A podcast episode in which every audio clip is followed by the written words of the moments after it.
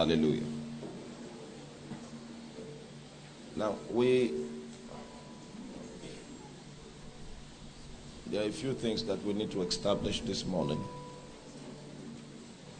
We began yesterday by introducing the basics of what it means to walk in the Spirit. We saw in the discourse that Jesus and Nicodemus had how that the flesh and the spirit are not compatible. The natural realm and the spiritual realm are not compatible. The senses in the natural with which we relate to our natural environment is different from the set of senses with which we relate with our spiritual environment. And we must gain mastery in the use of our spiritual senses because the intention of God is that He wants to advance us across pathways. What you call your destiny is actually a pathway in the spirit. And that's where we're going. But in order for us to fully understand the context of the pathways that God will have us walk, the fundamentals must be in place. We must understand how we are navigated across the spiritual paths. And that navigation is under the, um, the auspices of a tour guide. The tour guide is the Holy Spirit, and his method of navigation is that he uses our spiritual senses to give us insight into the spiritual pathway. If you're still with me, say amen. So we saw that in the spirit we have the sense of knowing. The sense of knowing. Say, kind of knowing that we receive not because we are instructed, not because we are taught. It's a kind of knowing that you, you don't learn. It's a knowing that comes because it's handed out from God. Hallelujah. So if you are asked to explain how come you know this, there is no logical way to explain a spiritual knowing.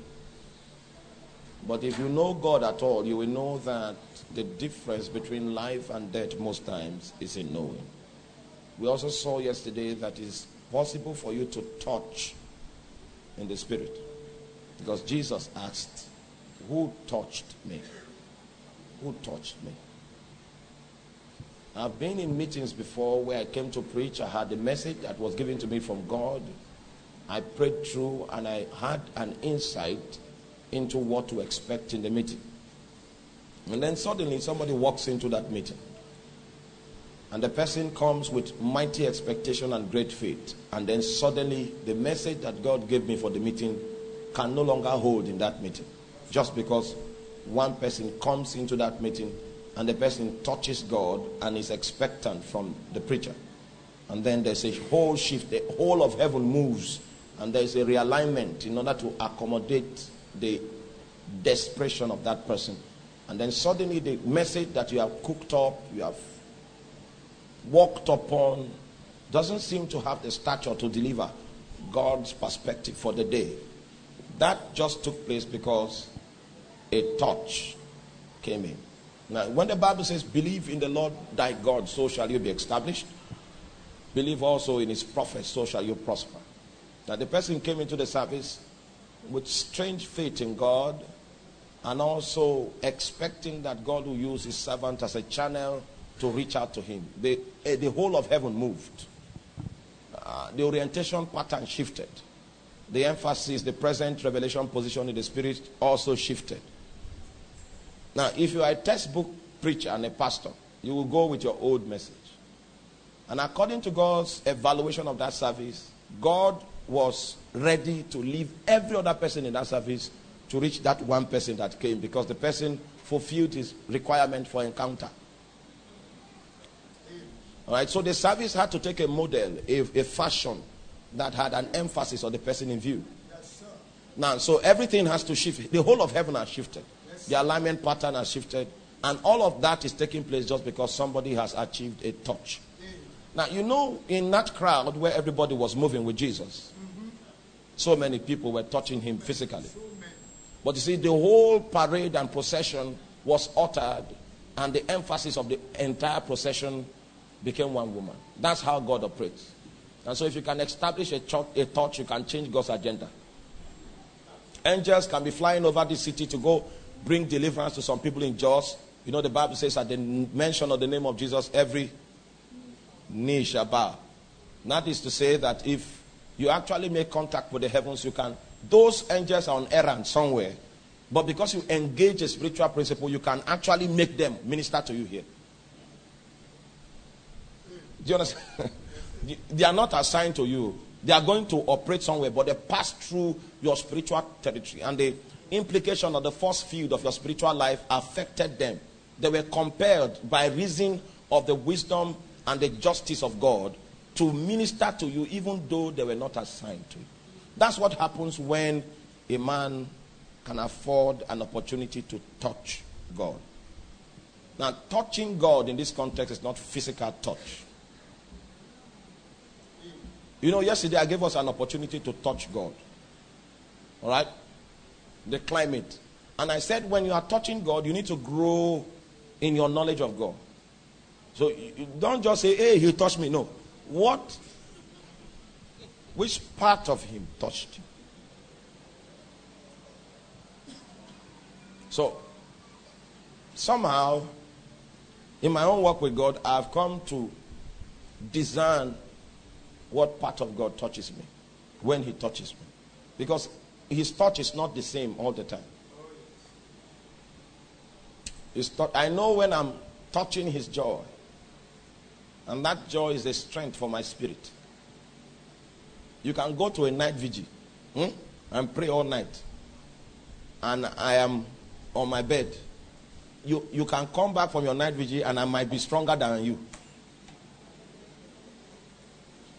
in as much as we believe in prayers and night vigil.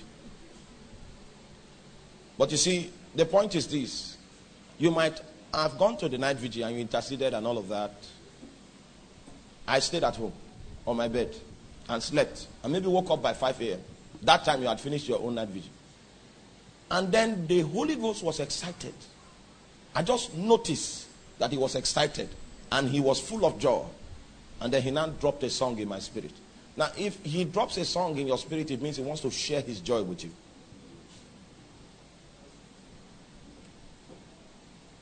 And maybe it's your night vigil that made him joyful. And then he came to share his joy with me. He now dropped a song. And now I wake up and I begin to sing this song. I release myself to the song. And the song takes me for about one hour, 40 minutes. You went for night vigil, I sang a song. Then we now go out for evangelism We now meet practical issues that needs the intervention of God.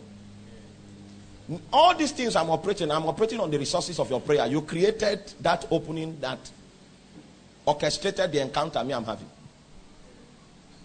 You, you are not with me. See, if you understand the concept of spiritual touch, somebody can pray, but you will walk in the effect of the prayer. Yes, sir. you don't need to, you must not be the one paying the price. But if you understand these things, you can enter into people's prices and take.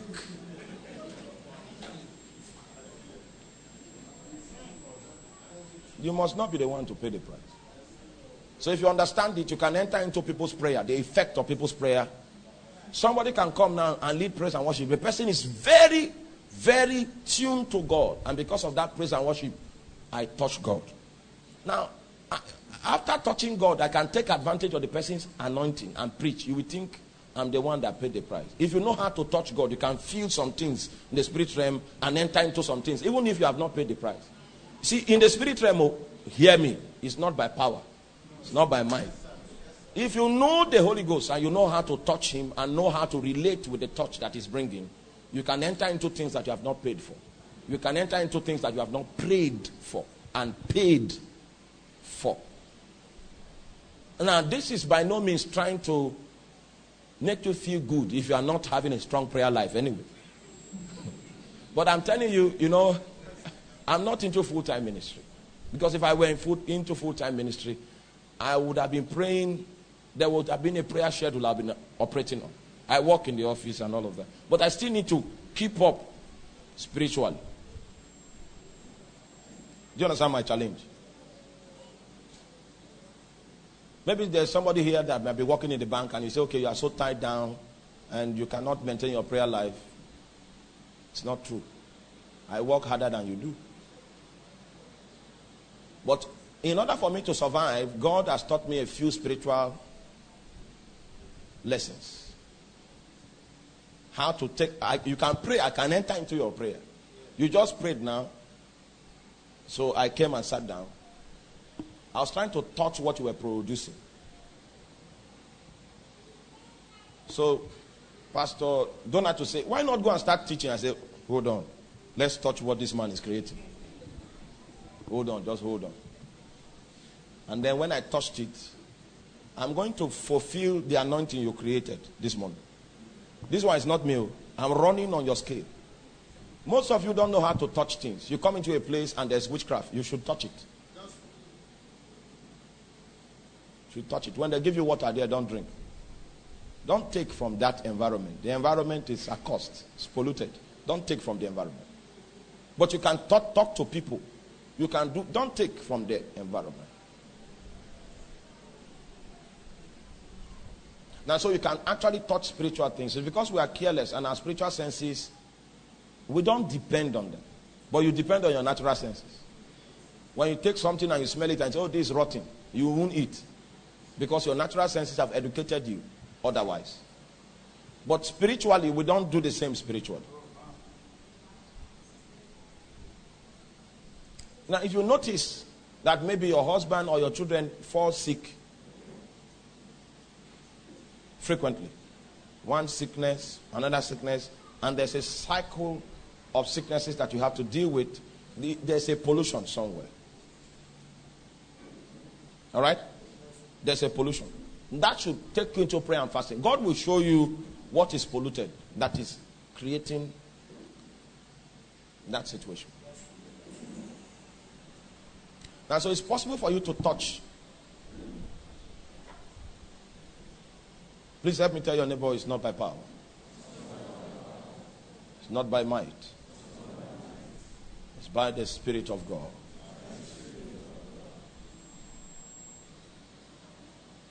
was going to preach in a meeting. I was supposed to be there for like seven days. Prayed, prayed, prayed. I couldn't enter into the realm. I couldn't enter into the realm. I couldn't break forth, no message, nothing. So I just came for the meeting. When I landed at the airport, the people felt, oh my God, I was loaded. I, I was empty. But they didn't know. So we went for the meeting. Great number of people. And I stood there and somebody sang a song.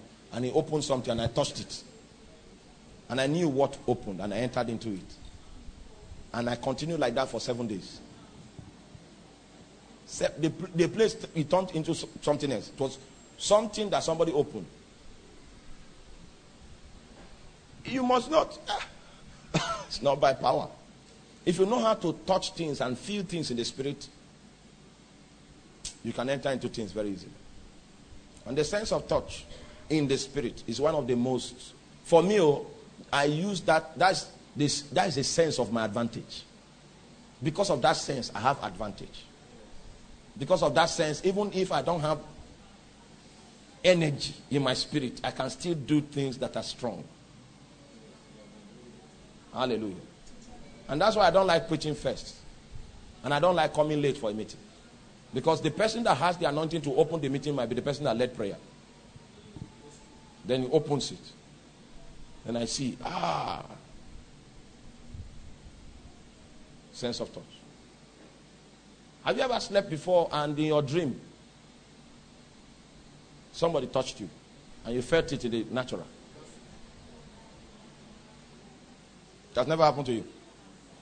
Something was happening in your dream and it was as if it was real.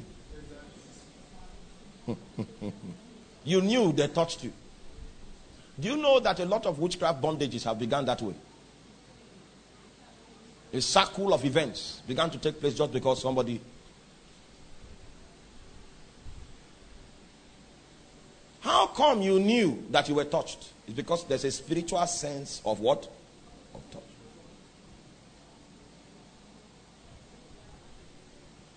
Now, once and again, you will see this kind of stuff in scripture. Jesus sitting to teach, so many people gathering around him, and then the Bible now says, and the present, the power of the Lord was present to heal. Now, see, there are different kinds of presence. You know, most of what we come and say the presence of the Lord is here. It's not complete. What kind of presence is it? So the kind of presence that was present that day was the, the, the power of the Lord to what? To heal. It's a different kind of presence. And it's true talk. When you come, your spirit comes in contact with it through the operation of discernment. You know what kind of presence came in.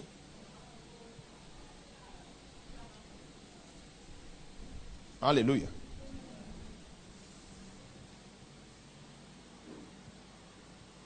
Let me stop there. I don't want to go further. There are more, there are some advanced ways by which we can detect the sense of touch.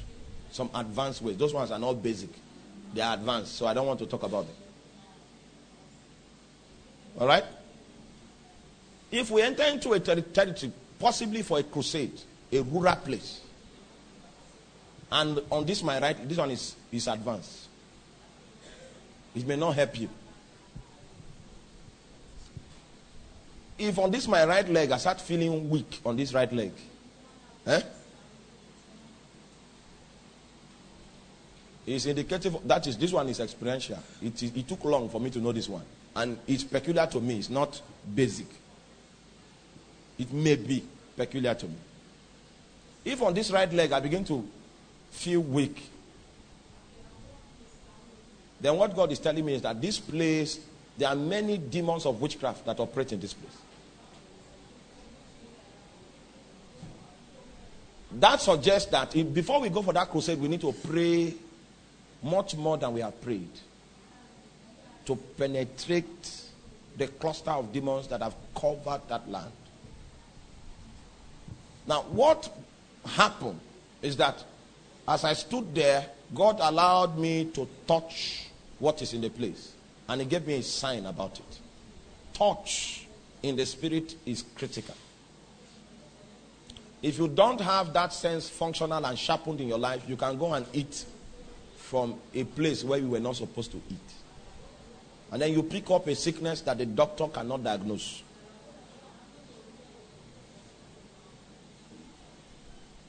If you are still with me, say amen. Now, this evening, after the teaching this evening, I'm going to pray so that your senses will pop up.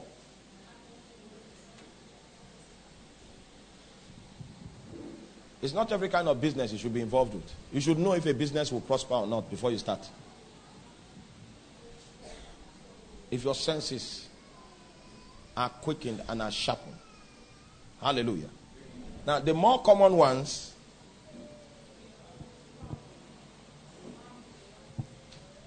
John chapter 5. Turn your Bible. The more common senses we need to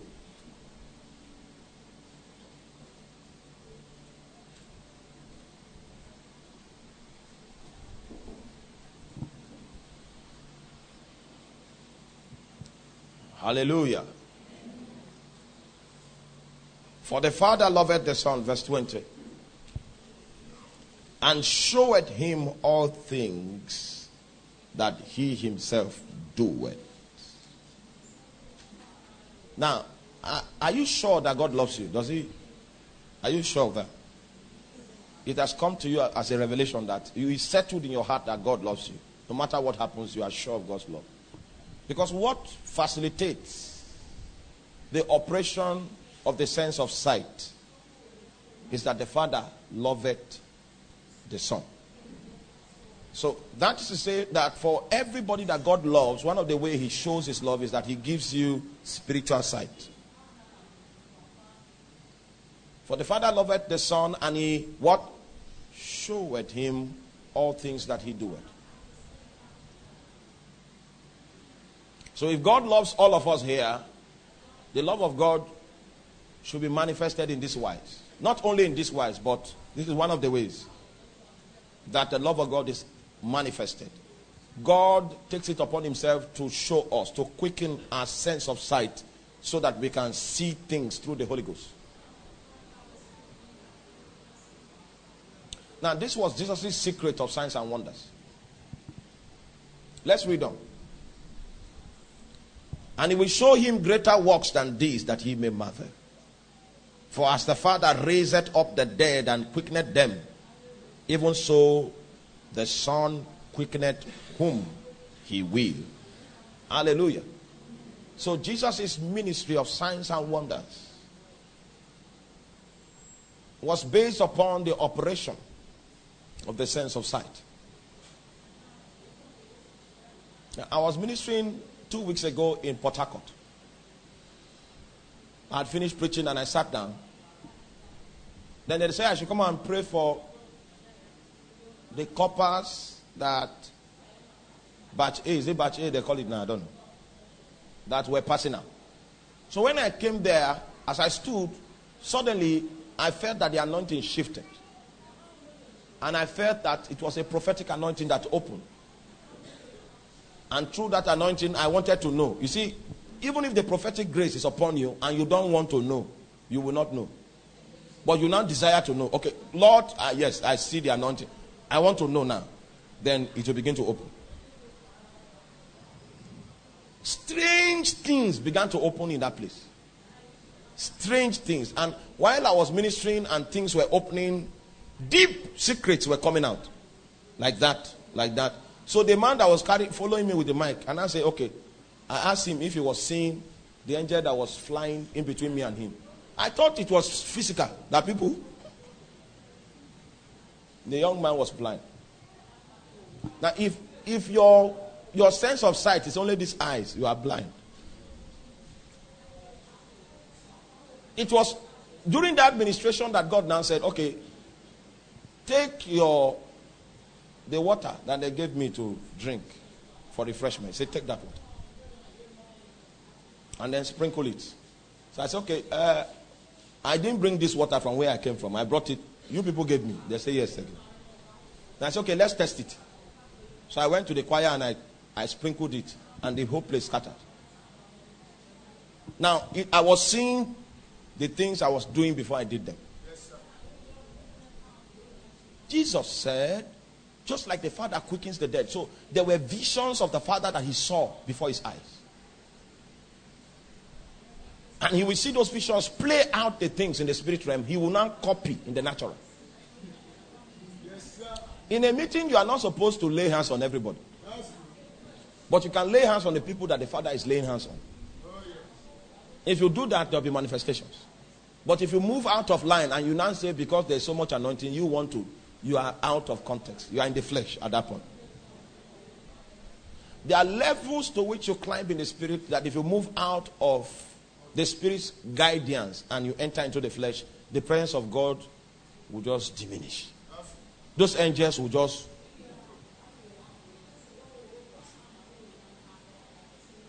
Now, so the spiritual senses are very important. Sight is a, is a prime sense, a prime sense that facilitates the command of miracles, of signs, of literal wonders. Sight. And the operating system that powers the manifestation of spiritual sight is that the Father loves you. So I'm confident of. Are you confident of God's love for your life? I know you have some challenges and all of that. But has the revelation of God's love inside of your spirit grown beyond your challenges? If it has not grown beyond your challenges, then you will be blind. Hallelujah. Now, so we must understand the significance of spiritual senses. As a navigator moves us through the realm of the spirit, because I said that the spirit realm is like a wilderness. There are several people that moved into the spirit realm, I mean, church people, that moved into the spirit realm without the guidance of the navigator and they encountered demons. Are you aware of that? Yes. You are not aware of it? That some people went for fasting, 77 days for fasting, and then they met with demons and demons spoke with them And their life now became bent from that point. It was because they were not doing it under the influence of the navigator. The Holy Ghost is the only one that knows the pathways of the Spirit and is going to guide you there. All right?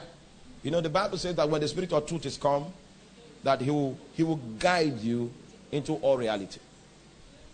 And so that's how it works. He, he guides you. You know what it means to guide someone? Obviously, if you are guiding me, you are going to be ahead of me or something. So the spiritual senses becomes the basis upon which he shows you where he is walking so that you can set your foot in the same places. But if you want to initiate a motion by yourself, it is likely that you come in contact with demons. There are times like that that the Holy Ghost is the one that quickens you. If you are going to fast more than 21 days, you need to be led to do that. You can decide to fast for seven days, for 14 days, all by yourself. I want to love God, I want to know God. But if it's going to go beyond 21 days, you need to be led to do that. I know your neighbor didn't hear, so please help me preach to your neighbor. Tell your neighbor that you have liberty to fast to 10 days. Liberty to fast for 14 days. Liberty to fast for 21 days. But if you are going to go beyond 21 days, you must be led to do that. And after that, you are led, you are going to submit that to the spiritual leadership that you, you subscribe to. You have to inform such a personality that, see, I feel like going on a 40 day fast. And if it's me, you ask, I'll ask you why. What are you looking for? What is it? Maybe you have heard one of my tape and you, you heard that I said that I fasted for almost one year. I was led.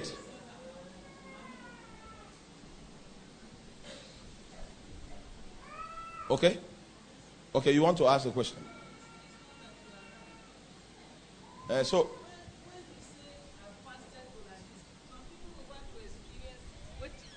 uh, you know, those days we don't have the knowledge we have now.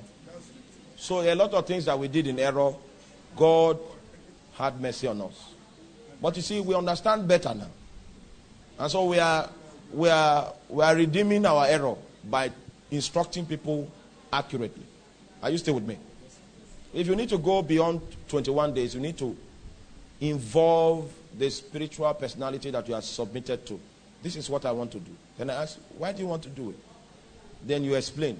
Okay, this thing that you want to do, this reason that you have for wanting to do this, is not sufficient for you to go beyond 21 days. So go and do 21 days and remain there.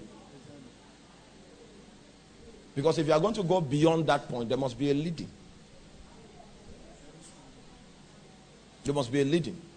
And if there's no leading, it means you are pushing yourself into the spirit realm without the help of the guide, the tour guide, the navigator. It means you are going to embrace, you will see many. That realm is like a wilderness. There's a kokoro there, there's all kinds of things are there. But you see, he's not taking you everywhere in the realm, he's taking you through the pathway. There's a pathway. And mind you, if you're you have a ministry and you are seeing the supernatural signs and wonders are taking place. Don't, in fact, sign it now. Write it in your book and sign it that I will live my life for God forever. Because, have you ever seen that a place where there was a revival and then the revival went down? Do you know what happens next?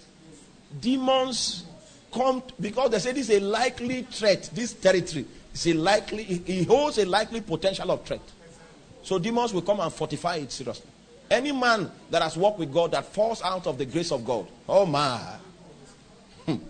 Malako Masayemo. His case, we can only describe it in tongues. Just tell your neighbor, hold on, man. the devil will make sure that the poverty that will strike you, you will be, you will be embarrassed about your life. He will cripple you and put you under lock and key so that the possibility of, of, of judging God faithful eh, doesn't exist for you. You know, we hear songs like, You are the God of the second chance, and you think you have liberty. People that know the truth know there's nothing like that. Because if there's something like that, um, Esau would have gotten the, the birthright back. If there's something like that, then by a miracle, God would have called all the particles of the tablets of stone that Moses broke to have just come back through signs and wonders. Don't deceive yourself. The tablet that Moses used his own hand to write is not the same like the one that God wrote with his own hand. How I wish the tablets that God used his hand to write are the ones that are in Jerusalem. Till today, it will still be beaming with fire. No, anything that God does has an eternal scope. Oh, you don't understand it. If it's God that, that did it, it's because it's man that did it. That's why it will still be glowing with light today. In the Middle East, it would have been easy to know that Jehovah is God if those tablets were still there. The one we have there, a man wrote on it. It's not God that wrote. God has a rescue and a recovery plan for you if you miss God. Eh? But that rescue and recovery plan is nothing compared to your original destiny that you left. So you must hold on to what God is doing in your life tenaciously. Don't think that there's another thing outside of what God is doing now in your life. So you are looking for the new thing. No.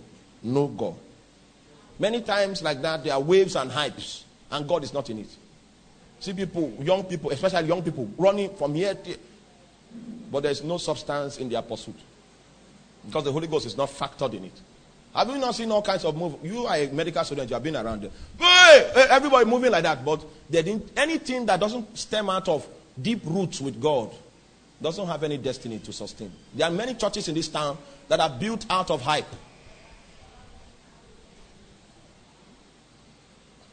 You are not aware.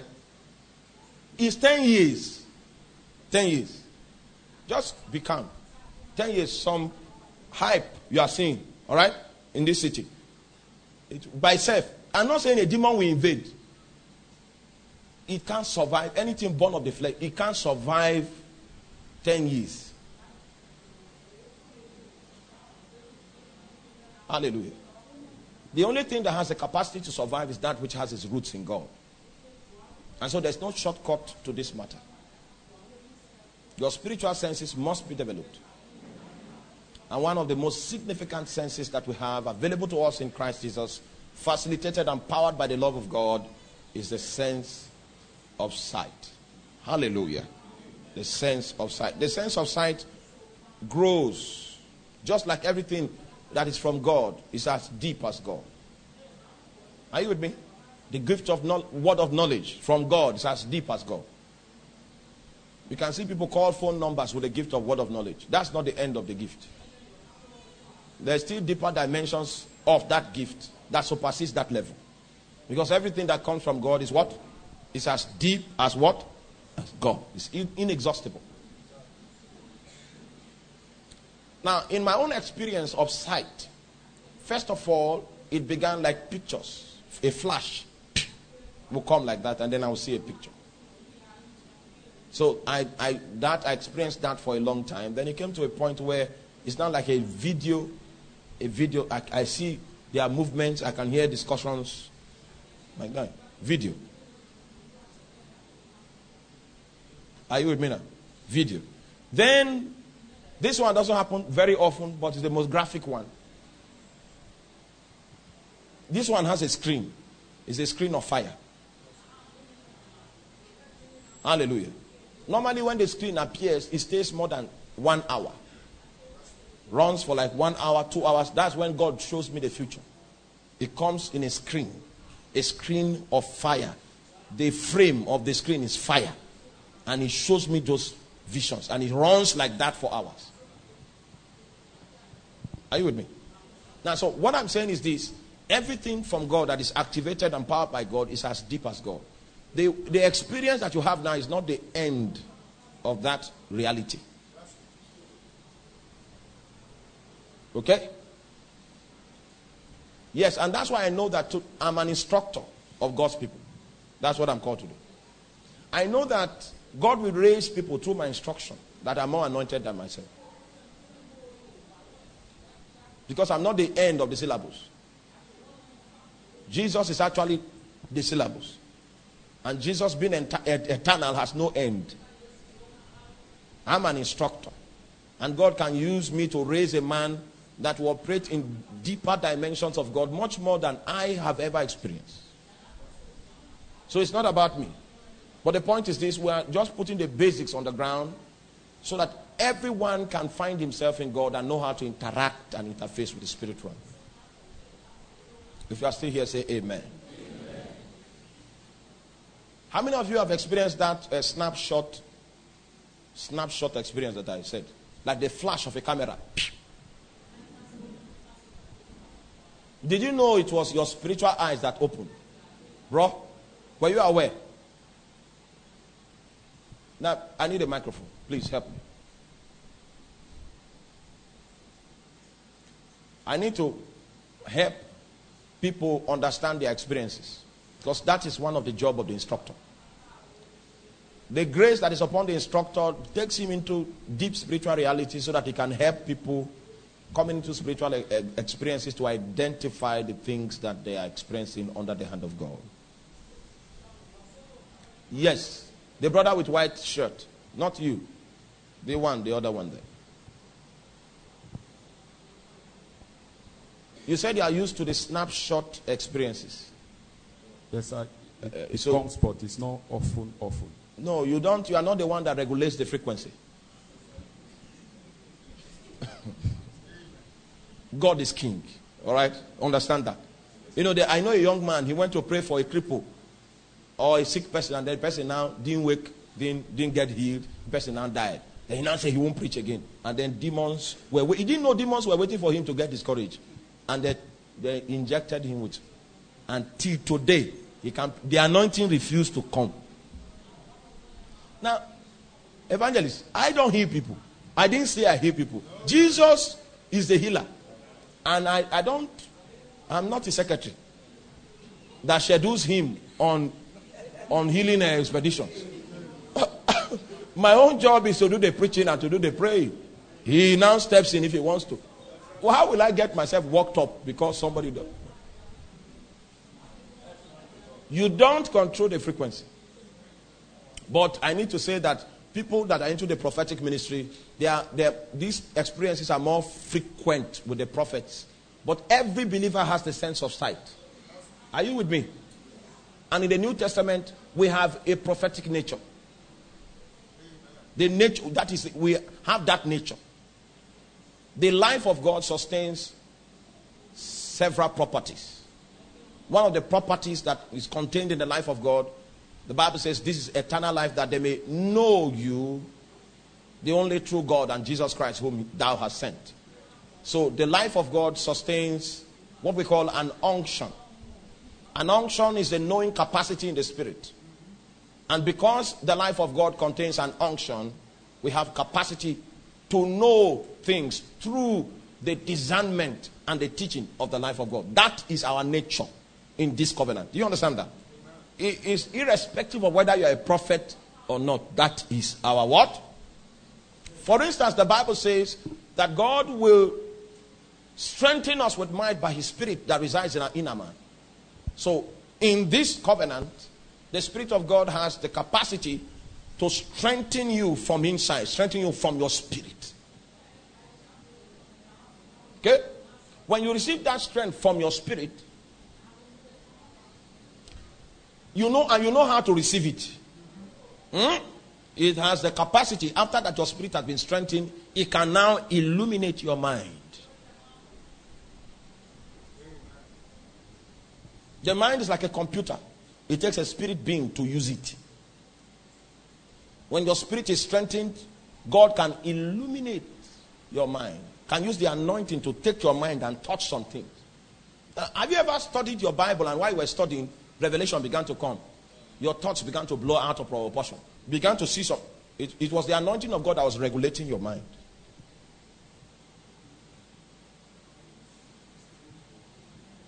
That is what it means when the eyes of your understanding are enlightened.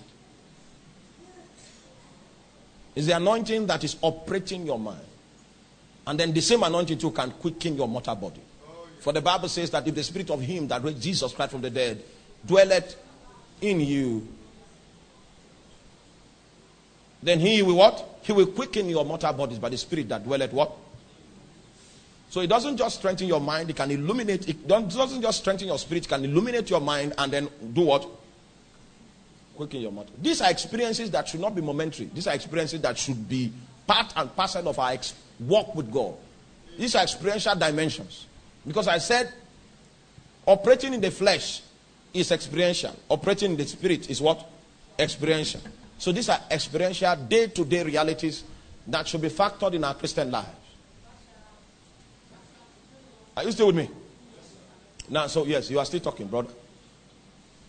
I've they taken the mic from you? I have not finished with you. I want to use our discussion to give insight into sight. So, number one, God is the one that determines the what? Frequency. Because somebody might ask, somebody might ask here and say, Pastor, this spiritual sight you're talking about, is this not the gift of discernment of spirit? No. It's not. This is a sense. When we are talking about a gift, a gift has numerous channels. Are you with me? For instance, the gift of word of knowledge. I'm still with you. Okay? The gift of word of knowledge gives you the ability to know things that are in the present or in the past supernaturally. Are you with me? Now, that is the gift. That's your prime gift. Now, that gift has many channels. It can operate through a dream. You can have word of knowledge through a dream.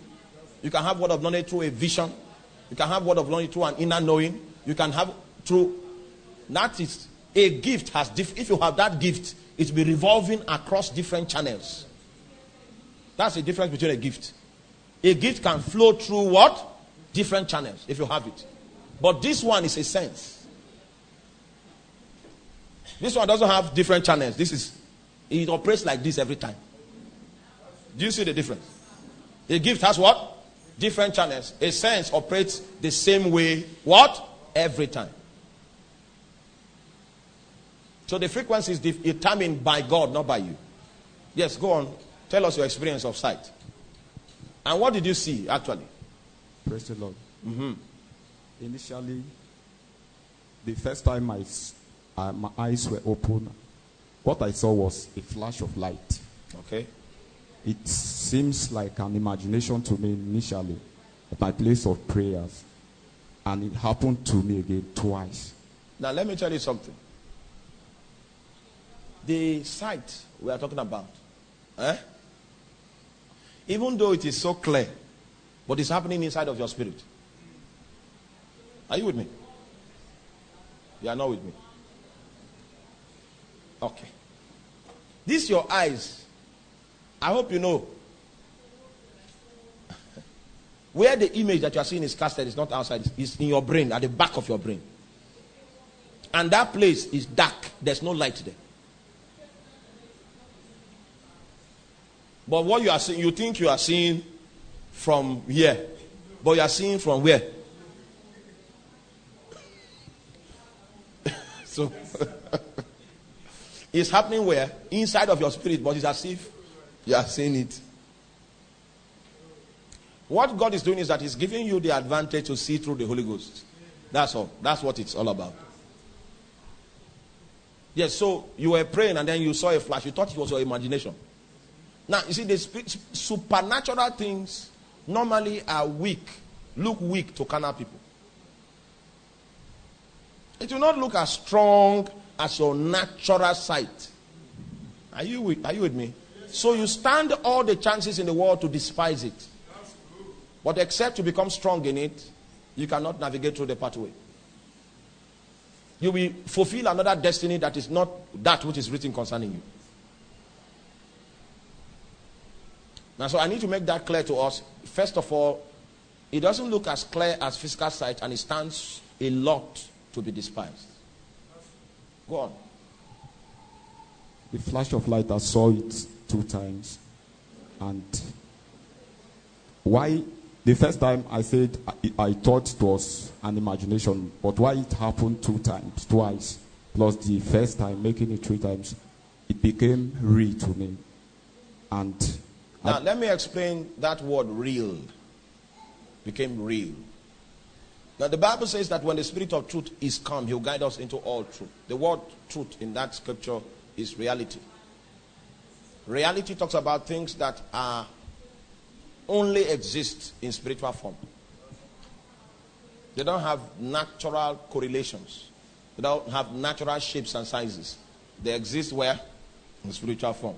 And it's only with spiritual senses that you can actually make contact with things that are spiritual. Are you with me? Hi. I say, are you here? and so the Bible says that when the Spirit of truth is come, He'll guide us into all reality.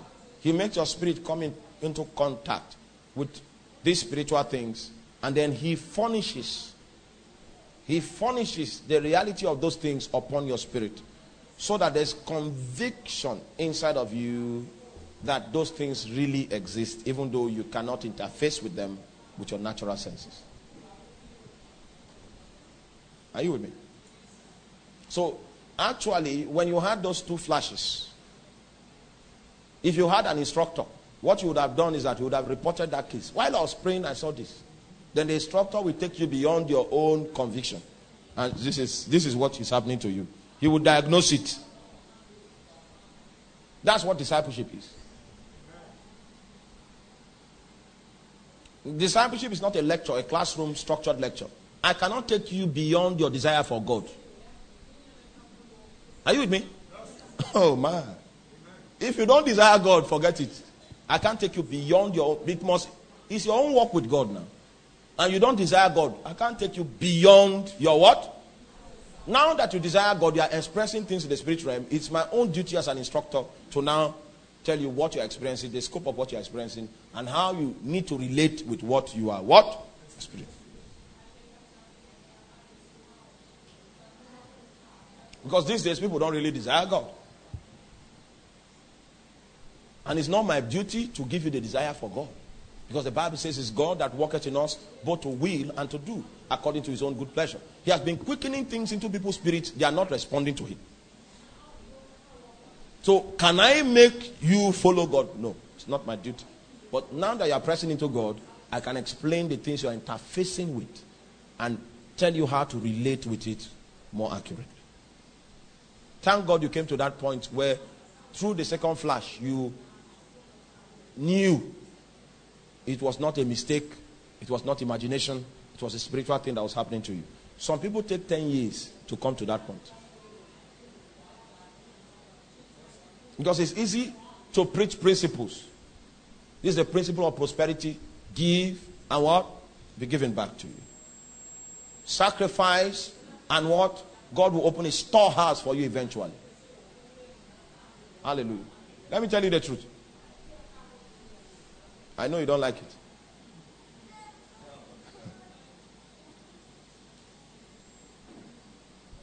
You want to prosper? Two things you cannot avoid. I'm digressing now, just to say this I'll come back. You must determine in the privacy of your heart, because the Bible says that a good man devised liberal things. That is, he himself sat down and decided to be liberal. He made decisions in line with what? Liberality. Apart from the offerings and tithes you give, you must make up your mind, no matter how small, no matter how small, you must make up your mind that you are going to have a covenant of a seed you are going to be sowing based on your level. When you increase in level, this one is not title, oh, it's not offering. No a good man devises, and you are going to continue that custom for the rest of your life. Whether there's scarcity, poverty, lack, and want, it doesn't affect that commitment. Because if the devil can affect your sowing, he can affect your harvest. Let me stop there for now. That's financially. Hmm? The same principle goes for prayer, goes for, goes for everything. Inconsistency lies the power. Anything you are not consistent in, don't. So, is that principle a different principle? It follows all the other principles. Inconsistency lies the power. Let me stop. on that. Yes. Go on. Finally. Concerning picture, I I saw picture once. Okay, you saw a picture once. Yes. Okay, first of all, it begins with flashes. And then the flashes are now accompanied with pictures. You will know those pictures because the Holy Ghost, who is discernment himself, will give you the interpretation of the pictures that are coming before your spiritual eyes. What, why he's doing that is because he wants you to be strong, wants you to believe in what is going on inside of you. Are you with me? Thank you, my brother. So that is sight. Spiritual sight. Yes. How many of you again you see the pictures flashes? Psha, psha, psha. I know you, I know you. Don't need to say that. Psha, psha. There's a level to which you pray. We we know that those things should be natural, should happen to you naturally. All right? We are talking about liberating territories, liberating cities and nations. We need people that are strong in spiritual senses, not just intercessors. Intercessors that know, that are strong in their spiritual senses. Let's say we go to Naka now, we say we want to liberate Naka. Hmm? And we start interceding. We need people that are sharp in their senses. They have developed their senses to a level. So that our prayers are not dry, empty prayers. Our prayers are full of direction so that we know the pathways. Spiritual warfare does not end with praying.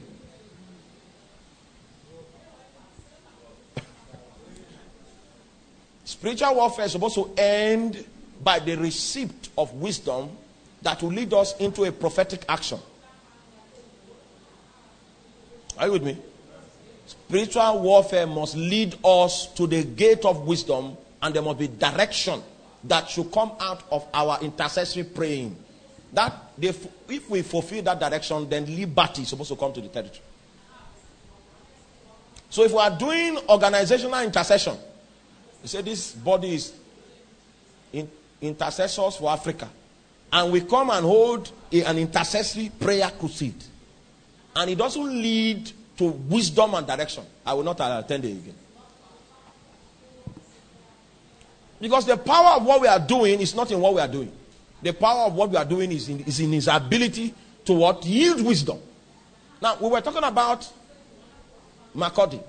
In our prayers, we have come to discover that there is a gate that needs to be opened. This one is wisdom now that came out of intercession. And that gate is in the belly of the river. And we need to make mention the name of the river as we open the gate. When we open that gate, it will be easy for people that are in this state to give their life to Christ. That is wisdom that has come out of what? Don't just come and pray. And no wisdom comes out of it you will go back and be bound because your warfare was not accomplished, was not completed.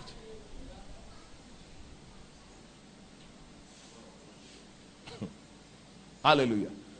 Now, what I'm teaching you is not as if we were taught. We learned it the hard way, but it would have been better for us if we were instructed in these areas.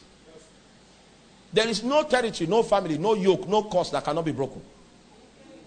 But the people that are going to break that curse, going to pierce through that territory, must have their spiritual senses sharpened because spiritual warfare does not end in praying. It ends in what? The receipt of wisdom and direction to carry out a strategic action that will undo that which the devil has done. In the city of Zaria, my father in the Lord was instructing us when we went to see him that there was a river in Zaria that used to swallow foreigners every once a year to somebody will get drowned so he got grieved. And then called some of the pastors that did, they fasted for three days. And he was led by God to go and anoint the river. So he went there and anointed. People were there and they saw him. They were wondering what, what, what are these pastors?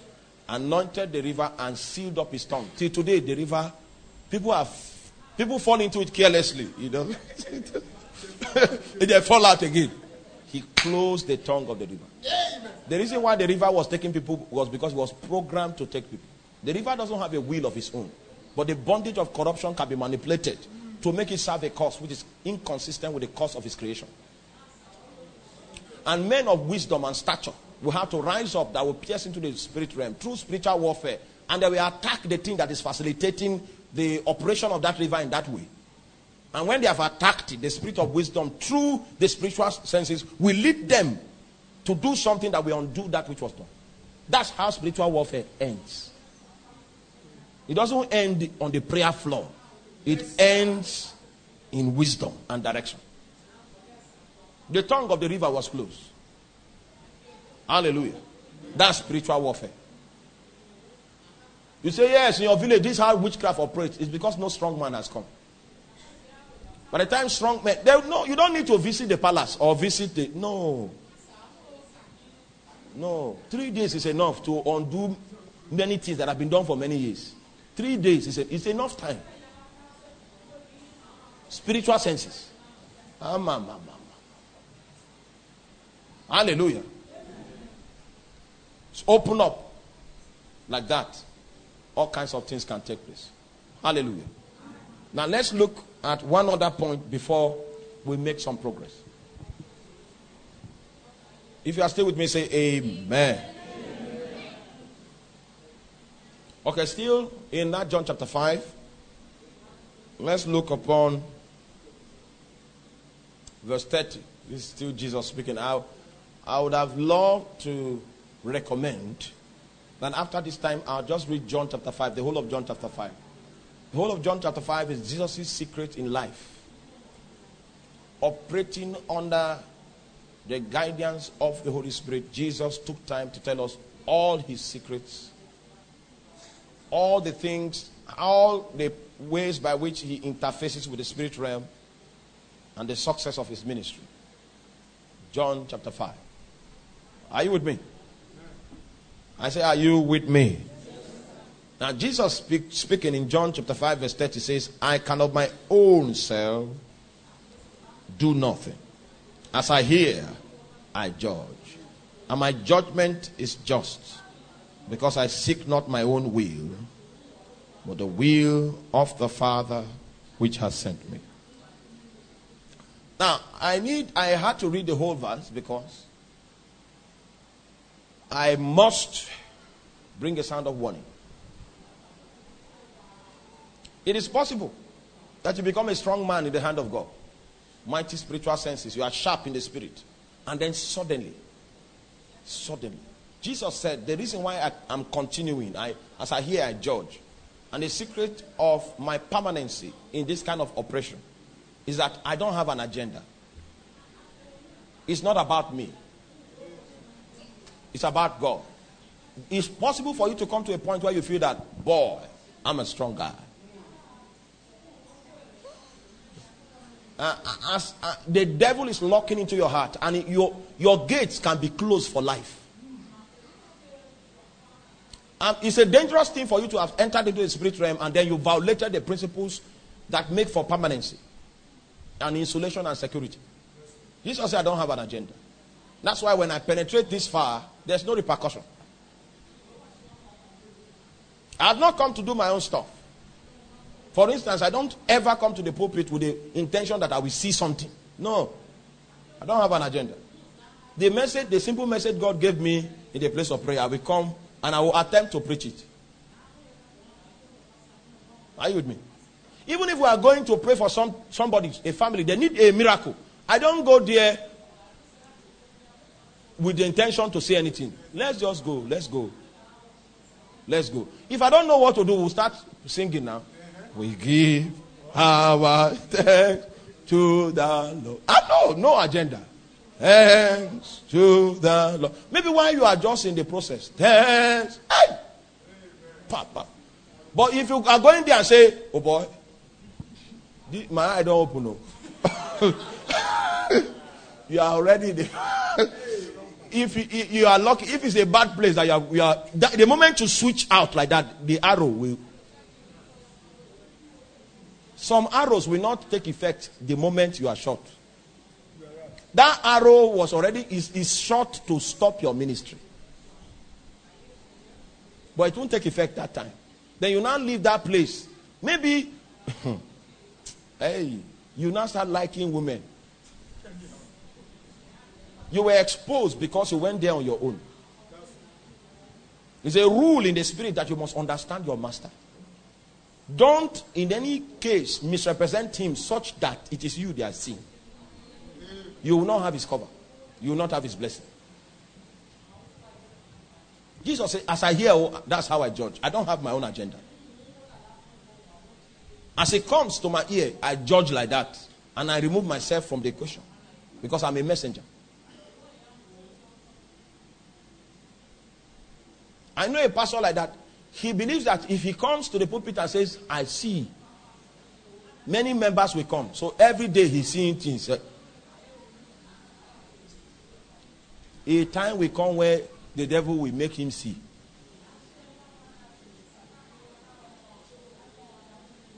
The spirit realm is like a wilderness. You need a guide. And if the real guide refuses to accompany you, something else will accompany you. The guy actually started seeing eventually. But he was seeing strange things.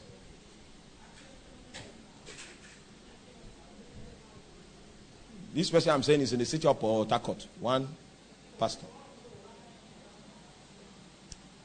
And somebody went to him for counseling. And he said, Ah, you have a, there's money in your destiny. But you have to allow somebody to sleep with you first to open it. So that's where he's seeing, that's where it is now. and he now gave her soap, soap to go and take her bath by one river like that. He gave her the time, 3 a.m. Go bath there. He's what? He's seeing. He's seeing things. Hallelujah. Seeing all kinds of things. And the lady now called me. After I came out of grace, the lady now called me and said, Is there a pastor still left in Port Harcourt? I said, Yes, there is. But the one you visited is not a pastor. He's a messy man now because he wants to see. He has a lust to see. Jesus said, Me, I don't have an agenda. As I hear, not more than I hear, I judge like that. My scope of operation is limited to the information that comes to me by the Spirit of God. I don't come with my own will that I want to see now. So that, hey, it's time to. That temptation will always exist for you to say, yes, you are the seer. Anytime self is coming, your experience is going to be in the flesh. And Adam is going to be manifesting. And the power of Adam is the soul. And the consciousness that the soul brings is self.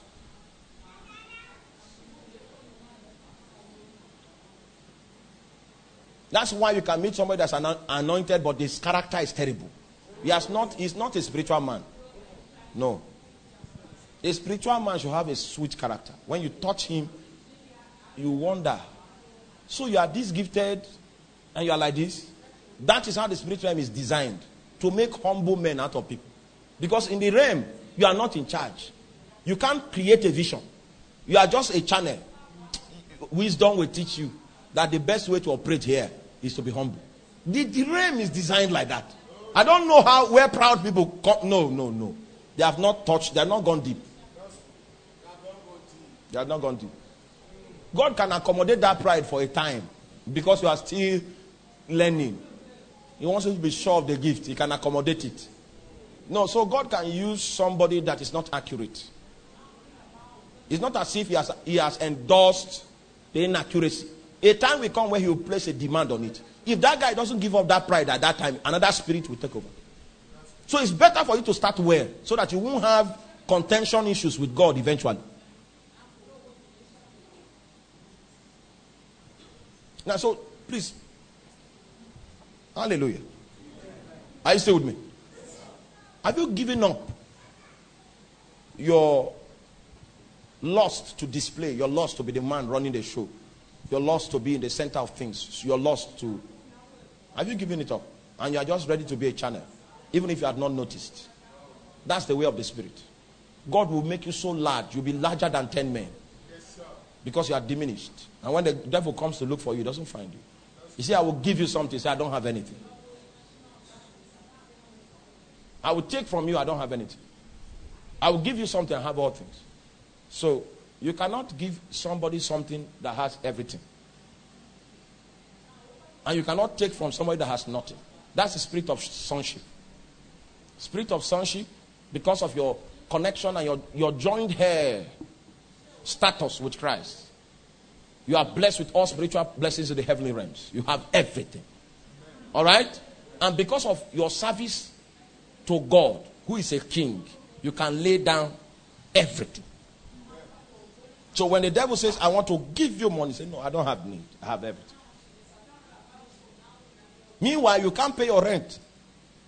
And you came and manifested, and then somebody now, you know, just rose up in the flesh and say, God, he wants to give you something. And the Holy Ghost said, No, no, no. This I'm not I'm not the one giving you this. And you now see how that, that money would have taken care of the rent, advanced some things around. But say, No, I have all things. I have all things, not about me. If he says I should I should stand down, so be it. I, I no, I don't have sorry. You can leave there and go and cry. You say, Don't worry. God, don't worry, don't worry. Don't worry, it's okay. It's okay, don't worry. and that's the way of the spirit. Then the devil comes and says, Yeah, I will take from you. Say, ah, didn't you hear? I gave everything up. What are you taking?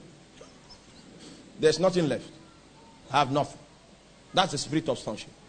He has all things and he has nothing.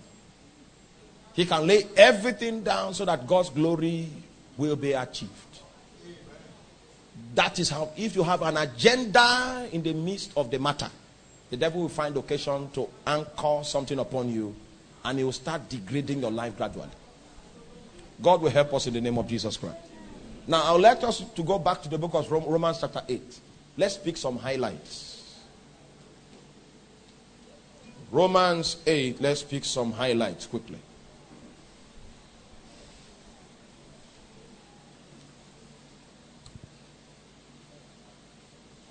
Romans chapter 8, we'll pick some highlights. Hallelujah. Now, can you walk with me? Can you walk with me briefly? Let's can we analyze? I want us to do an analysis. Quickly. Say permutation, like a mathematical sum. And we are supposed to arrive at an answer. Those days in university, you want to solve a mathematical sum and then suddenly you forget the steps. But you know the answer. Hey. You just put the answer first. Put the answer. you just write the answer somewhere. And then how you arrive there, you don't know. Now, in the book of Romans, chapter 8, there's a permutation here. Now, before we come to the conclusions that Paul made, he went through a process of calculations, permutations. Are you with me? Is anybody, you, do you like math? How many of the, how many people here, you, you are good in it? You like all right. But you know what happens when you miss the step? But you still know the answer, but suddenly you forget how the thing. How many of you have worked the, the Schrodinger equation before? Now that's the equation I'm, I'm talking about. I knew the answer, but how to arrive there became a problem. Now, Romans chapter 8 is that equation. It's a long chain of permutations, but there's a conclusion that is reached eventually. So I'd like us to follow the chain. That chain will now become the premise upon which we will begin in the evening. Is that clear? Now, as we begin in the evening, it's going to be a different scope, different thing altogether. Because we are, you are going to a place. There is a place you are going to this evening, a spiritual place. When we get there, you will know. And please don't leave that place, even when the conference ends. That's the place you're supposed to be operating from. And God will give you grace to remain there in the name of Jesus. Now let's check the permutation. There is therefore now no condemnation to them which are in Christ Jesus, who walk not after the flesh, but after the Spirit. Now, he's explaining to us that one of the first things that you are supposed to begin to enjoy as a believer when you come into Christ Jesus, if your orientation and your access and perspective of reaching God is accurate, and you have come to the point where you realize that um, Christ is not manifested in terms of flesh, but manifested in terms of spirit, and you have adjusted to accommodate this formula in your life, Now, the consequence is you live a life that is free of condemnation. You live a life.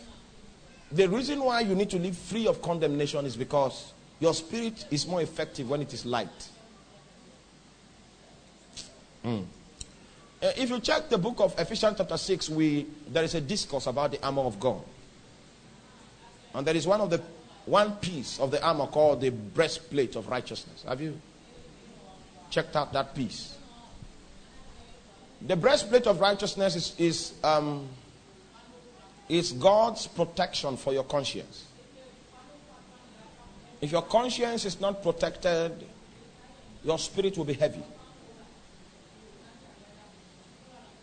And so, one of the things that God wants to ensure that is achieved in your life early enough in your walk with God is that He brings you to a point where your conscience is protected. It's very important in your spiritual journey that your conscience does not accuse you. And there are several people that have heard God one way or the other and then they run to me and say, Did you talk to Jesus about it? Have you spoken to the Lord about it? You have. You have talked to God about it. Yes. But I'm not free. I'm not free. Hallelujah. You are not free. Then I need to take you on a, on a course. The threefold application of the blood of Jesus. Now, this I'm saying is not to encourage you to sin. No. Any man that is making a willful practice of sin has not yet understood the realm of Christ. Paul said, God forbid that after we have entered into this commonwealth, we continue in sin. We willfully sit in the capacity of error. God forbid that. That's what Paul said. Meanwhile, I need to tell you very clearly that there are eight consequences upon your life if you are born again and you are living in willful sin. There are eight grievous consequences. I don't have time. If you, even if you know two of the consequences I'm talking about and we show you from scripture, you will decide that you, that's not your way. Are you with me? But I'm saying that as you walk with God, you are going to be erring. Because the idea is this God told Abraham, Walk thou before me and be thou perfect. Perfection was the goal when Abraham was called to walk with God. And perfection is a state when it is very easy, when you naturally obey God. I hope you know you don't naturally obey. Sometimes God will say, Stand up now, stand up. So, ah, Oga, see, see my left leg. You know, it's a drag. We'll struggle, maybe we'll struggle for 25 minutes before he say, okay, I don't stand up. I don't come. Because the whole, the whole system, that guy is not obeying willfully, he's just obeying because, mm, well, maybe they don't say I don't stand up. Oh. Now, that's how the system is. But God wants to bring us to a point where we are excited to obey Him. That's perfection. See, uh, but the, the metaphor that God used is walk down, walk, Walk down. Walk. Perfection is a process, and the metaphor that was used to illustrate it is walk. And I still remember when my son was trying to learn how to walk. Fall a lot of times. Okay? So it means that even in your most sincere heart to gain mastery with God, you are going to still make mistakes. So these are the mistakes I'm talking about, not the mistake of somebody that he wants to commit fornication and he prayed about it on Saturday night that help me. The guy they go call, hey God. That's not the guy I'm talking about. This one has been deceived. Mm. Any more this one has been deceived. So his case is is in another lab that they analyze it. And the consequences of such a life is eightfold. So and you are not that person. That's why I don't want to emphasize on that. So you are going to miss a lot of things. There are some times like that, even here, even till today, I still miss things. God will just give one sign, and I did not obey it, and then I lose my peace. You are blessed, so oh boy, I go home crying. Because I'm still learning how to what? to walk. And in the process of walking, you are going to fall many times from the frequency that God wants to bring you. You get that? That's the kind of sin me I'm talking about. When God gives an instruction, you heard it, somehow you didn't obey it. Somehow something went wrong and the Holy Ghost was grieved. When you were preaching, you made a statement that we're not supposed to make, and then you lost your peace. You have stumbled. You need to ask God for forgiveness at that point. Now, when you stumble, suddenly it is registers on your heart, and your conscience speaks it. So your conscience is like a meter, a barometer, a barometer that holds the current, your current level of alignment, your current level of submission your current level of holiness, your current level of compliance with God. That's what your heart is supposed to be. Is that barometer, is that scale. And any time that your heart goes sour because you have broken the chain of alignment with God. Are you with me here? Amen. If you are still here, say amen. amen. Any time that your heart goes sour, at that point you cannot live in the spirit because your conscience is affected. The only thing that you need to resort to at that time, because it's an emergency situation, shut every other thing down and attend to it. Because the implication of your heart being sour is that fellowship has been broken. And if fellowship is broken, it means that resources will not come. There's a block, there's roadblock at that point in time.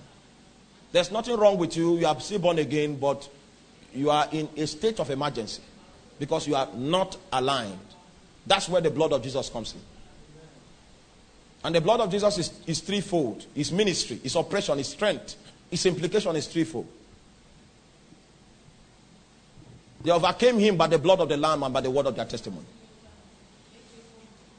The Bible says that the blood of Jesus purges our heart from an evil conscience. And in the Holy of Holies, it was only God that saw the blood that was presented. So the blood is God word, Satan word, and heart word. Somebody say God word. Satan word. Heart word. Why is it like that? Why does it go this threefold scope? It is so that it can secure a conscience that is devoid of offense. If your conscience is not devoid of offense, you cannot walk in the spirit. Your spirit will be too heavy for the senses to switch on. And so it is not a healthy spiritual state for a man's conscience to be accused. Because the devil knows that in order for you to gain vitality in the spirit, your conscience needs to be still. All right? So the devil has now sustained what we call a ministry of accusation. So that he will ensure that you will never find that liberty that will make you leap, that will make you mount up with wings. It is because of that ministry of accusation that in the book of Ephesians, chapter 6, the Bible says that God has given us the breastplate of righteousness. And the breastplate of righteousness is to cover our conscience from attack. It's called what? Breastplate is here. Cover what? Your conscience. And so the Bible says, now there is therefore no condemnation for those who are in Christ Jesus, who walk not after uh-huh. So, in order for you to escape this con- condemnation that has grievous spiritual con- consequences in your life, you are going to have to adopt the orientation of subscribing to the Spirit. So, you are in Christ, and then you are what? Walking according to the Spirit. Now, there is a principle. The next verse, verse 2, Romans chapter 8, verse 2, is an explanation of the spiritual principle that is activated in order to ensure that your conscience is not violated by the enemy.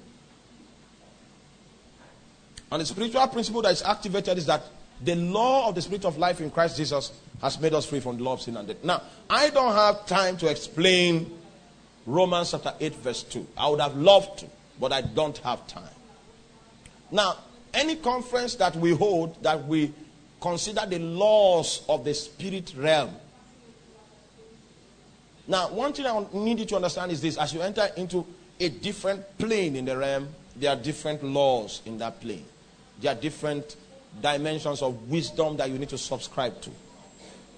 All right? Not every plane is the same. So, when we are teaching on the laws of the spirit realm, then we'll now bring this fundamental law. And then we'll discuss it in that context. It, we'll be able to treat it more ex- extensively in that context. So we are going to jump in. Hallelujah. Can we now move in the permutation to verse 5?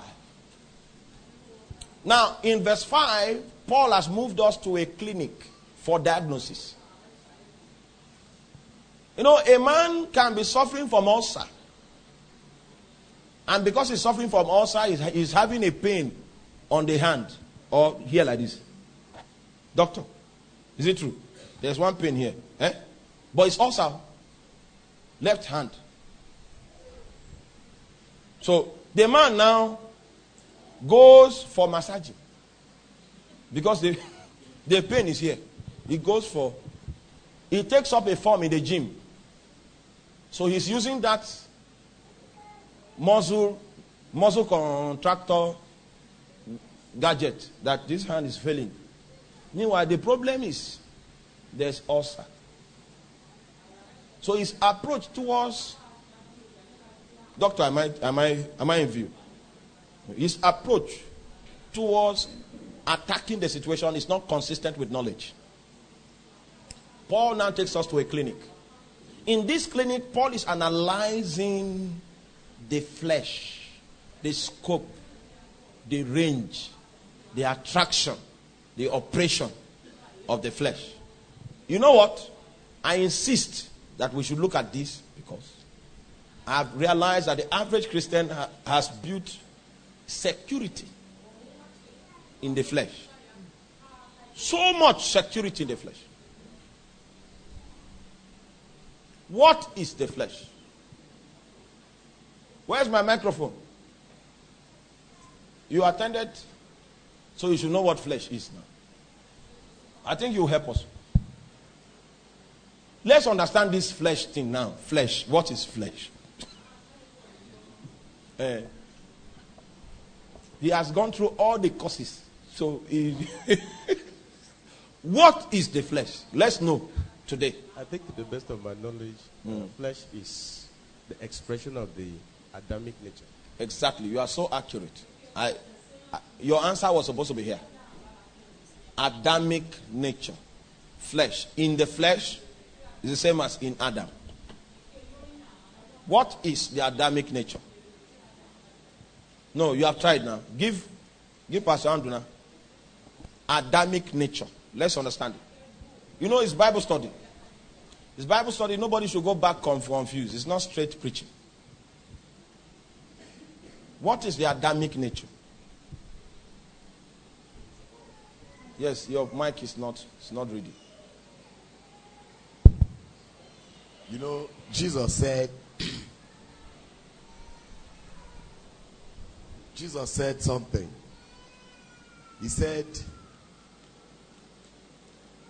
We are partakers of the divine nature of God.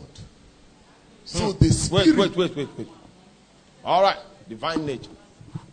We have two things now. Divine nature. Then Adamic nature. Now, give us one attribute of the divine nature. Bible study, we are supposed to go back with knowledge, not confusion. If you mention another new thing again, we'll not write that new thing down. Because the question was flesh. So you now went into net divine. Ah! So, Praise the Lord. hallelujah. You know, I, I, this one I'm not going to. I'm not going to say it from the Bible. Go This on. must be a practical experience. Practical, okay. Amen. Somebody entered a shop. A shop that he had paid money that they should construct something for him. Mm. He now entered the shop and they flare at him. They reacted. You know, he had every opportunity and every right at that time to react also. Mm. But he kept quiet. As he wanted, the Holy Spirit said, Calm down. All right, divine nature. The, the attribute that is manifest there is not human, it's called gentleness. He was to react. He now went out. And five hours later, Now, the reaction, what's the name for that? If he had reacted, eh? Anger. So, anger is part of the Adamic nature. Now, so instead of anger, he manifested what? gentleness. Are you seeing it now? He, anger is part of the Adamic nature. Gentleness is part of the divine nature. So the Adamic nature is everything we got from Adam. And the, the divine nature is everything we got from Jesus. Every time we manifest the divine nature, it is not human. People will wonder. Their perspective of it is strange. Hey, how manage? Because it's not human nature.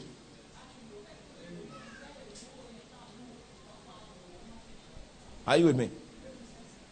You have answered me. Uh, this your illustration is better than four scriptures. In fact, you, you put four scriptures together to get this. Now let's go back to uh, verse 5. Okay, somebody wants to help us. Everything we got from Adam. And I think I need to still write an analysis of what we got from Adam. Abby? Okay, help us. I just have a question. Yes. You said that gentleness is part of the divine nature. Mm-hmm. How about a monk that is naturally self-controlled? He's not, he's self control, he's not gentle. Self control and gentleness, different. Gentleness comes out of a spirit that is at rest in God. It oozes out of the rest that the Sabbath that Jesus declared when he said, Come unto me, all ye that labor and are heavy and I will give you rest. Gentleness oozes out of that rest in him. But, eh, you said, self control with uh, there is a, a great extent to which the will can influence our conduct in the natural. Great extent. So we should not confuse. Gentleness is not an attribute of man. Yes, give her the microphone, please. We don't need any confusion. Praise the Lord. Hallelujah. Uh, I have a question. I can't hear you. Who? What's wrong? All right, go on. I have a question. Yes, she has a question. How how do we walk in the spirit? Good. That is the subject of this whole conference. That's the subject. No, no, no. Wait. Subject of this whole conference. First thing I've established from yesterday is when you give your life to Christ, your spiritual senses pop up. It's through your spiritual senses that you can understand the perspective of God about a matter. The guy went to a shop. He had paid money to the guys to make a furniture for him. And he was coming to collect it. And the furniture guys that were supposed to be pleading with him that they had not delivered now began to cause problems. And then the Lord now ministered to him through his spiritual senses. Don't follow them on this frequency. So we, we, we, we cannot talk about walking in the spirit without talking about spiritual senses. Do you understand that? Because it's through those senses that you can interface with that realm and understand what is expected of you. Okay?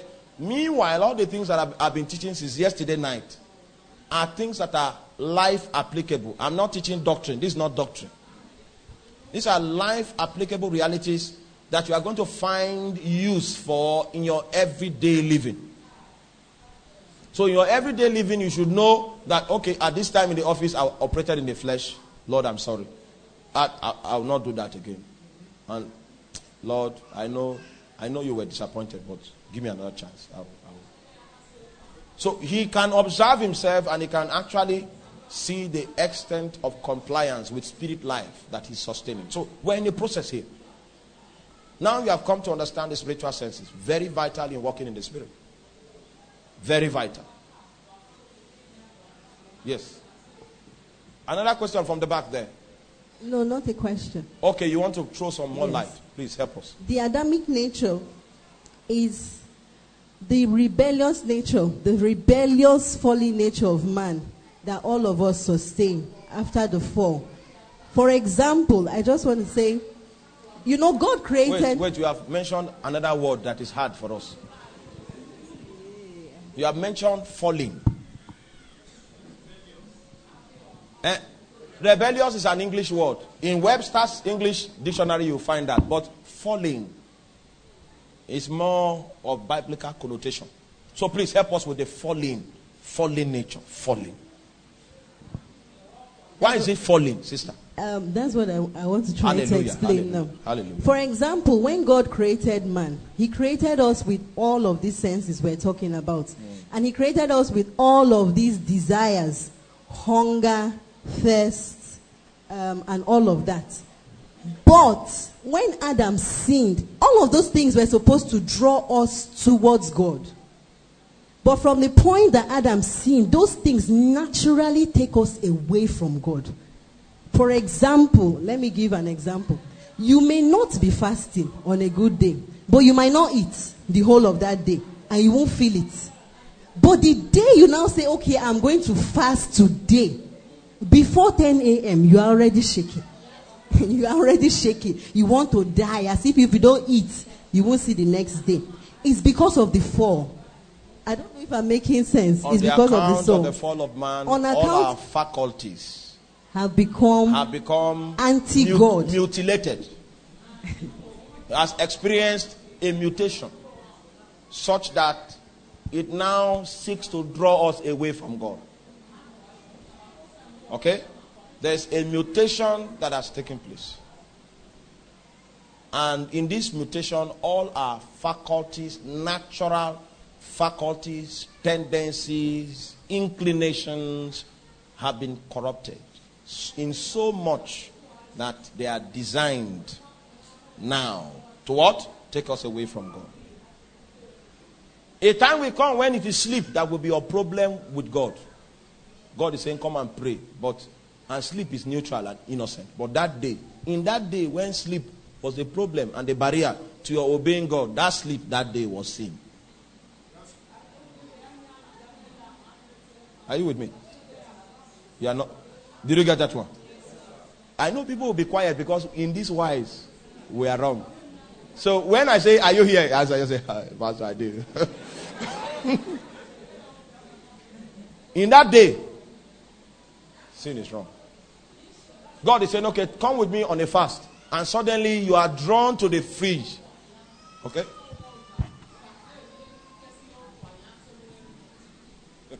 okay, okay, let me pray for you. Get on your knees. You are drawn suddenly to the fridge. And the kunu that your neighbor brought in the night.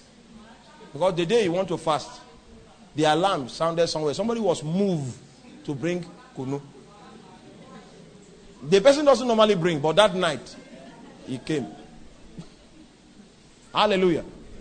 And then while you are in the heart of the at 11 o'clock, your body is already shaking. because the entire system through the fall is now rebellious to God. Anything that will advance us in the area of God, the system snaps at it. The hunger, the thirst, the desire to sleep, They desire to hear, They desire to talk, sex, everything, every appetite whatsoever is designed by the fall to take us away from God. Meanwhile, those appetites were created neutral. They were not created to be a stumbling block. But the fall has now constituted them as a barrier. Those appetites and those faculties have constituted a state and a position of existence, which is a natural Adamic position. And that position is contrary to God's position. And so we can only attain to God's position through faith in Jesus. Then, based on that, our position is changed, our habitat is changed, and God begins the process of recovery by bringing our spirit into a different economy. And it's expected that all our faculties will follow suit and be brought under transformation by the prosperity that our spirit is enjoying. That whole process of radical change, where you cease to be you, you become Christ that is in you. That whole process. That whole process is the process of transformation that leads to the conformation to the image of Him that tabernacles in us. To the end that we might attain unto the measure of the fullness of the stature of Christ. And the nitty gritty of this matter is in the heart of the things that I'm trying to draw out to us. Hallelujah. By the time, maybe by the time we're finishing this evening, you begin to get it very clearly. And then you'll be able to appraise yourself. And you'll be able to see your level of compliance. Okay, give Joe's wife. She, she wants to say something. Praise the Lord. So I want to ask a question. I, I want to know why anytime somebody do something dangerous to you that you are supposed to react and the Holy Ghost in you will, will not allow you to react. Okay? That's the, your, your spiritual senses have snapped on. The divine nature is calling. The divine nature is calling. Hallelujah. You know, the fall affected us differently. Are you with me? ah, we have different kinds of people. We have cerebral kind of people.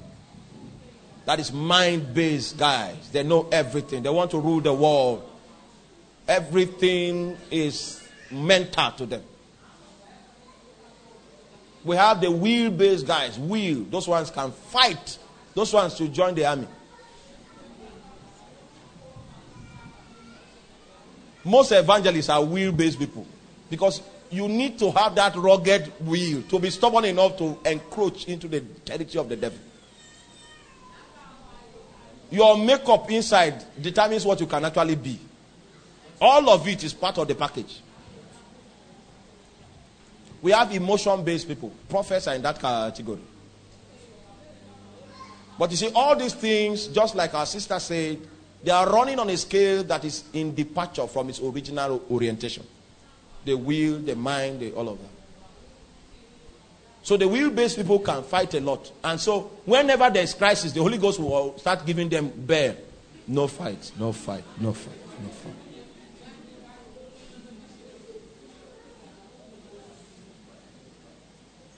Meanwhile, we need to mutilate that desire coming from the flesh for us to respond in the Adamic nature.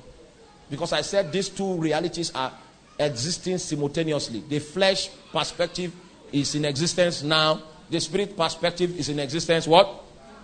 And there is always a conflict for which of the arms will gain mastery over you. Till today, I still operate in the flesh sometimes. All right? And I, I cry out. But, but at least I know. And after I've yielded like that, I am not the same. I say, okay, bye bye. Hallelujah. But I realized that the things, the fleshly things I used to do last year, have moved beyond that level. And I'm going higher. But I've not gotten there yet anyway. Hallelujah. So if God is dealing with your anger now and dealing with your ability or propensity to react, yield to Him and go beyond that level. Don't be pegged on that ground that me, oh, this is me, oh, I must fight. This is me. My father used to fight. My mother fight. Me too, I fight. Please allow the Holy Ghost to win. Let him take away that place. Get that victory. Please bring the microphone. One more, more, one more person here. Then we are going to continue. Because we have to end quickly. Praise God. Hallelujah. Uh, sir, I would like to ask Is meekness and gentleness the same thing? No. But meekness. Hey. It's not an English word. Don't use, you want to use Webster's dictionary. You know, those days, they taught us that if you, are, if you want to teach and you don't understand it, something, take a dictionary. Then I found out it was illegal. They are using dictionary to, to understand the spiritual thing. Meekness is the ability not to offend and not to be easily offended. Can you repeat after me? Meekness, is the ability not to offend and not to be easily offended. That's meekness. Some people just came to your house, and before they came, they planned that they will make you talk. And then they began to raise issues, and you don't even know why you didn't talk. Because you that you know, you even talk and climb something. but that day you can't explain. That's meekness. Now, meekness has to do with offense. Gentleness has to do with disposition. Let me explain. Is that your question? Or you, you are still going? Okay. Okay. Go on. Now, looking at the life of Moses, there is these two things in his life anger and meekness at the same time. Mm. And he was operating with God to the extent that God could show the depth of himself to Moses. I, I, you know, I said something here. God can use anybody. The fact that God is using you doesn't mean that He has perfected you. He can carry you along with your insufficiencies and weaknesses and begin to deal with it part time. Anytime meekness operates through Moses, is the divine nature that is at work. But if anger operates through him, is the Adamic nature. I say that these things are two concurrent what realities. Depends on how you switch, just like a transistor radio. You can switch to FM 95 and you're operating like Adam. And you switch to FM, what again? 105 and you're operating like Christ. The transistor radio didn't move, it's still there. All the frequencies came to the radio there. It means the frequencies are here. The realms are here. In fact, they are so blended together that the boundary, you don't even know the boundary. But they are in different dimensions. Depends on what you switch to. Okay, you, you are a preacher now. You don't you get angry sometimes and operate it's flesh. That one is flesh. But you, your call is still there. Does it make you less a preacher? Your call is still and God knows you have all of those insufficiencies, but He's still working with you. But the point is this don't think that God will endorse something that is of the flesh just because a big preacher is the one doing it. You, he will not endorse it, it's not part of his nature.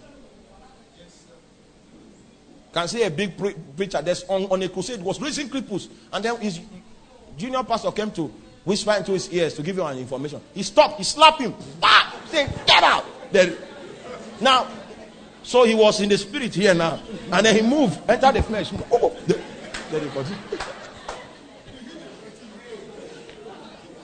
The healing didn't stop. oh. He increased, the healing increased.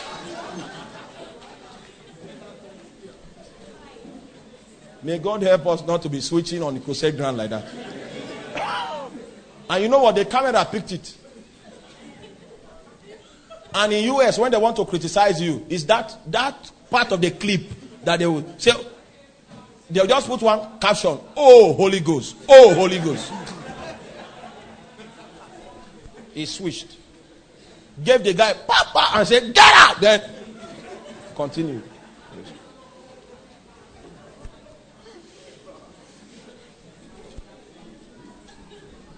Hallelujah. Some people finish all night, so they ran to their pastor's house just to tell him the visions that they saw, and then they saw him with star. He, he crossed his leg with star, taking star. And then when they came, just said, No, it's just 20 minutes in the flesh. This is just 20 minutes in the flesh. Just in the flesh for 20 minutes. Just this, just 20 minutes in the flesh. Just all right. We start, and his legs were for for that he was so comfortable, so relaxed. Ah, no, yeah, no, no, just in the flesh for 20 minutes. God will help us. Just in case you still hide green bottles, we banish it this morning in the name of Jesus. Please go on. Okay. Um, so my question is this: In Hebrews chapter eleven, Okay. the last verse, the Bible says, after mentioning Gideon, Barak, and all those guys, all they did, the Bible says they could not attain perfection because the better promise is given to us. They are waiting for perfection. Now, if we are going, uh, God is taking us on a journey into perfection. When is this perfection going to take place? Is it in eternity or here on earth? Wonderful question. The Bible says the path of the just is like a shining light that shineth more and more unto what? The perfect day. Shining light. That means the intensity begins to progress, begins to progress, and begins to progress. And the perfect day is the day when Jesus comes for us. As long as Jesus has not yet come, hmm? He's- it means he still has work to do. So as long as you still draw breath, there are still some things that God will still have to work on in your life. Hallelujah. Last question, then I round up, we'll leave. As long as you still draw breath, something in your life that God needs to work on is still is still rolling. Praise God. Okay? So, if the um, work of perfection is continuous, how do we now look at the life of Enoch? Does perfection come by doing the will of God per se, or a state that you attain? Okay, let us get the description of this perfection that we are talking about. The goal of the gospel, which we say is perfection, and what are the symptoms of perfection? Christ is formed in us. Now, so your own unique part unto perfection is your calling. You will not know how much you need God until you have a call from God and you have an assignment to fulfill that requires that you will use the resources from God. All right? And you know that if those resources don't get to come, you'll not be able to fulfill what you were called to do. So if you are called to be an apostle now, for instance, that's your unique path to perfection. As you demand from God that which is required for you to fulfill God's work, as you encounter challenges on your part, all those things have been designed to walk Christ into you and constitute you with the nature of a new species. That process continues as long as you still draw breath. Are you, are you with me? But the goal is Christ likeness. And Christ likeness, the evidence of Christ likeness is that you obey God naturally. Now, there are several aspects of my life that God has worked on. That, I'm not boasting, this is true. Hmm? In those areas, I think my compliance is A. Alpha. Compliance. But I don't want to mention them. Okay? Those areas, compliance is A. There are some other areas that the compliance level is E. So we are still working on those areas. So some areas have been built up, fortified, strengthened. But you see, it is because I was committed to my call in Jesus that I was able to come in contact with the circumstances that God used to facilitate those buildings in my life. Now, so mm, reckoning with your destiny, knowing your calling, knowing your place in God, seeking to pursue it and to fulfill it is one of the principles or the principal things required for you to experience spiritual growth. Watchman Nee says. If there's no spiritual walk, there's no spiritual growth. So you must find your place in Christ and begin to desire to fulfill it, receive resources from God to fulfill it, encounter the challenges along those paths, which are meticulously designed to build into you the nature of God and see how helpless you are as a mortal man. You desire to mount up with wings like eagles, and the grace of God will be coming to you from layer to layer until you become a heavenly man, fashioned and exhibited after the order of the image of Christ. Hallelujah. Now, now, uh, on that note, go back to Romans chapter 8 as we close. For they that are after the flesh do mind the things of the flesh. Now, I want you to be able to diagnose when you are in the flesh. They that are after the flesh, they do mind the things of the flesh. We came for service yesterday, and while we were in service, before service, the person I was supposed to lead prayer said they offended him. Because of that, his spirit is spoiled. Can't pray, can't lead prayer. They that are after the flesh, that what? Mind the things of the flesh. And when I was bringing a rebuke to the person, the person said, No, I was offended. Then and I said, Do you have a record of how many times me I'm offended? But you see, those things of which he claimed he was offended by, they were relevant to him because he was after the flesh. If you're after a woman and somebody comes, a politician come and takes the woman, hey! Ah! You you look for knife, you cry, and then sharpen knife in the that you are going. Now the woman that they took is an issue to you because you are after the woman. Yes, you're after the woman. You, you, you. And maybe after Valentine, you have sent text, WhatsApp, to daybreak. How that your heart has been opened by the surgery of love. And there was no surgeon to close it. And it's only her picture that was there when it was open. You said that to daybreak. And the next day, you saw her in the car of politicians. Ah! That place that they did not suture, the part of the surgery that is still open, will now click, click, click. The reason is after the woman. Now, please, are you with me? Ask yourself, this is a four way test. Just ask yourself. Anything that has authority to influence your emotions can influence your mood, influence that. Hmm? You are after that thing. Now, if you're after God and you want to go and hold a crusade somewhere and people are resisting you from holding it, you are feeling bad. Why? Because you are after it. Listen to me. We were wanted to write a book. All right? Wanted to write a book. And after, when we got to the middle, I said, tear that book, tear it. Let's go and pray more. This one, no, this is not it. I saw a vision about it. This is not what I saw. Are you with me? The name of the book is what? Choice. That's the name of the book. As simple as that name is, choice is the difference between that um, and choice among believers or not among, um, among us. Choice among believers is the difference between whether or not you operate in the kingdom of God or in the kingdom of heaven. And I wanted to show it doctrinally and scripturally. Because your entry into the kingdom of heaven is through regeneration. But your entry into the kingdom of God and to function in the kingdom of God, I will show you now, is through choice to serve the will of God.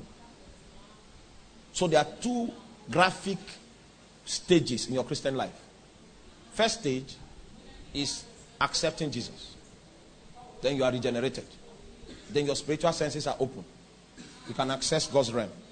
Now, now that you can access God's realm, God will now show you that that relationship that you are in is not from me. You picked it.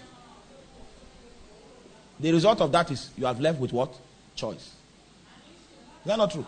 Whether to break the relationship and come into alignment with God.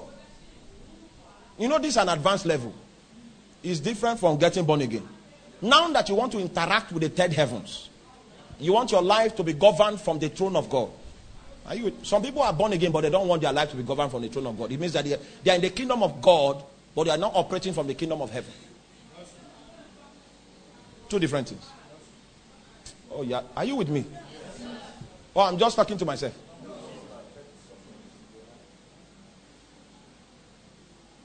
A man a, an accurate Christian, a genuine Christian must operate from the third heavens.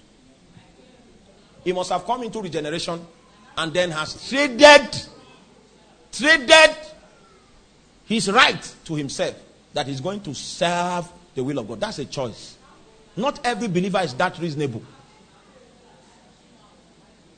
So when he decides by a matter of choice that I'm going to serve the will of God. That's the essence of my existence. At this point, is is operating from the government. Is the government of for, of the third heavens that regulates his life. So somebody can be born again and he doesn't want the government of the third heavens to regulate his life. So he's born again and he lives in the flesh. He does everything for himself. If he gives money in church, it's because he wants to get. So he's a contractor. Okay, God says when we give, the contract will come to take. But you know, God won't accept that offering because you will first give yourself to God before He will accept you. Then He will not accept what you are offering. So your offering doesn't have power if you have not submitted to the will of God. But if you are submitted to serve the will of God and has accepted you, He will accept your offering, and your offering can be a weapon. And if He has accepted you, the preacher doesn't need to cajole you to give. It is something that will come out of your pure mind, a liberal disposition to support the kingdom of God. Then God now makes you strong in the area of financial administration orchestrated by the hand of God. Those are two different things. So you cannot say that you want to raise millionaires without saying that in the process you are going to raise people that are going to be kingdom focused and kingdom minded. People that have made a choice for God. If you are doing that, if you are not doing that and you say you want to raise millionaires, you are a banker. Open a new bank. Because the way the kingdom does is not the way the world does it. Because God says, Seek ye first the kingdom of God and his righteousness, and all other things shall be added unto you. And the things mentioned there are the things that the Gentiles see carnal things, money, cars, materials, possessions. Say, first of all, get lost. Be after the kingdom. And when you're after the kingdom, you'll discover that giving to God is not a hard thing. It's not, it's not something you need to be taught to do. It will flow naturally because of your submission to serve the will of God. Giving to God will not be another thing. Let's do prosperity seminar and teach you about breakthrough. Forget about it. If you are after the kingdom of God, everything in your life will flow in that direction. Your finances, your effort, your your time, your everything will be factored there. And if you stay there long enough, God will show you that even the things that Gentiles seek will navigate in your direction. Let's use our life and prove to this world, to the world, that the God we have preached is true. Now, see, when the politician takes that girl from that guy, he's offended because it's after the girl. So the Bible said that they that are after the flesh, they are conscious and their mind, they consider important the things of the flesh. Now, so the guy that was supposed to lead prayer here yesterday was after the flesh yesterday. I don't know, they have not investigated to find out the object of flesh that was the attraction. But see, the devil has a lot of products that the flesh is attracted to. So one of the objects of flesh was obstructed. You can be the great prayer mantis and you can pray much, but you are after the flesh. But flesh. The moment you come down from that you're praying, you are after the flesh. And the thing is this God says, if you sow into the flesh, you will of the flesh reap corruption. If all your investment, all your life direction, your consciousness, your prayer, everything is regulated towards the need that you sense in the flesh. You will reap corruption. But the Bible says that they that are after the Spirit, if that's what you sow into, you will reap life and peace. Now, these two things are graphically different and they are parallel, dissociated from each other. The outcome of these lives cannot be anything near the same thing. Are you with me? Now, so the Bible says that they that are after the flesh do mind the things of the flesh. The four way test. What do you mind? What is it that has the capacity to exert authority on you? So that the absence or presence of the thing can affect you. What do you mind?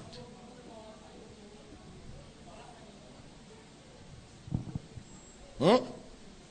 If you are in a relationship, are you still in the hands of God such that God is still at liberty? He can still come and say, It's not my way for you to continue. And you are okay. It's not your. Do you understand? You are not in a relationship for your own purposes. You are in, your first intention is that the lady or the guy should fulfill the will of God for his life first. And if that will is not me, no problem. It's not your. You are not. You don't have an agenda in the matter. That's the way we relate with things of the natural.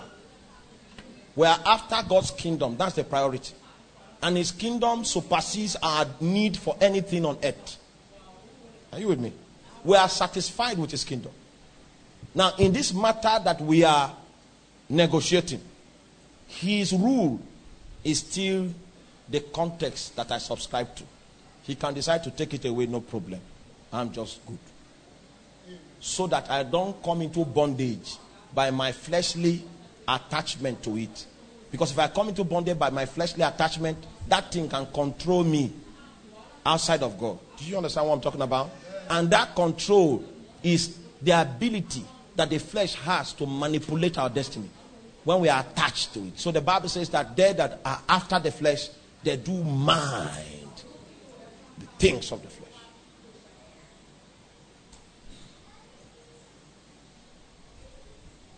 Is it about you?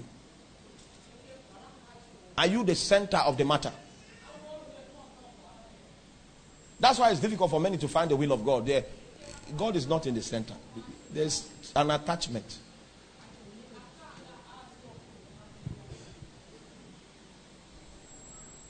Hallelujah. It's not about me. It's about God's will. And I sense His will here. Nevertheless, if I'm wrong, God, you still have liberty to check this thing out. Hallelujah. And I prayed like that until I went to the altar and got married. Until today, it's not about us, it's still about God. Hallelujah. Some people will come and say, hey, you, are, you sacrifice. No, it's a natural thing. We are conditioned that way. The alignment pattern is what seeking first the kingdom. We are joyful seeking God. We are, we are, we are, we are privileged to serve the will of God. So a carnal man will be seeing sacrifice. Sacri- no, you are just living life. This is outside this, I have no life. Oh, this is my life. To serve the will of God is a privilege. Someone else looks from the flesh and say, Hey, Oga. No, you are just cool. That's the life. And when you operate that way, what you need to fulfill God's will will begin to navigate in your direction. And it will not have the capacity to corrupt you because that which you are focused on is bigger than you.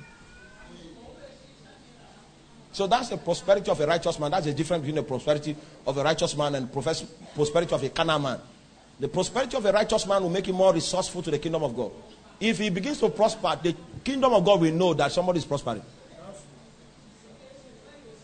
It means his heart did not shift, his heart did not change. But if a carnal man prospers, BSU, we know that another man has made money in the night. You know, Nicodemus came to Jesus in the night. And one preacher said, Ask your neighbor, what do you do in the night? He looked for Jesus in the night. BSU, we know that another man has made money. The campus. Because he will be there. Looking for ways to spend it. Now the there's a burden now of how to spend. And since there's nothing he's seeking but the flesh, he minds the things of the flesh. Now he has been empowered to go the way of the flesh. You may not find him in his lifetime. Or when he's old and struck with an infirmity. And he's, he's just there lean on the bed and he, he cannot remember the songs of Zion. And you know that the tune and the lyrics are no longer comfortable with his tongue. The alignment of the tongue for many years I've not chanted these tunes. That's the issue. What do you mind? So somebody can come and stop you from leading prayer. You won't lead again. You remain at that thing that you mind that you was a problem. Attend to it for five years. Let's come back and check. Did you find it? Did you find that thing? You know, we need to discipline believers to hate the flesh. Uh, say, okay, there was an issue. That's why you refuse to lead prayer. For five years, that issue will release you to attend to it. And we'll come after the 40 and ask you, Did you find the issue? Did you find it? Because if you. mm, are you still here with me? Now, so they that are after the flesh, they don't mind the things of the flesh. But they that are after the spirit, the things of the spirit. For to be carnally minded is death, but to be spiritually minded is life and peace. Because the carnal mind is not explaining to us why God is not capable of interfacing with the carnal mind. Now, listen, there are two things here I've skipped. He said, They that are after the flesh do mind the things of the flesh. He's continuing now. He said, The carnal mind is at enmity with God. Are you with me? That carnal disposition, that carnal orientation.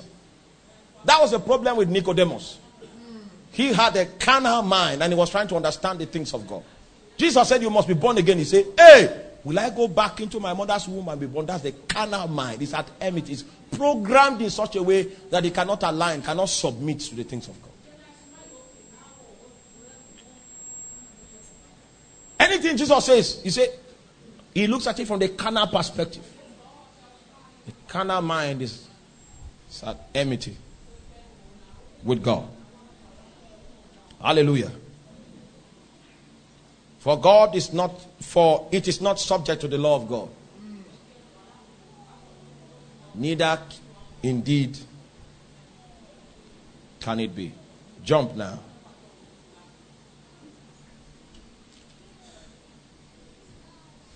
Verse 12. Therefore, brethren, we are debtors, not to the flesh, to live after the flesh. This is counseling.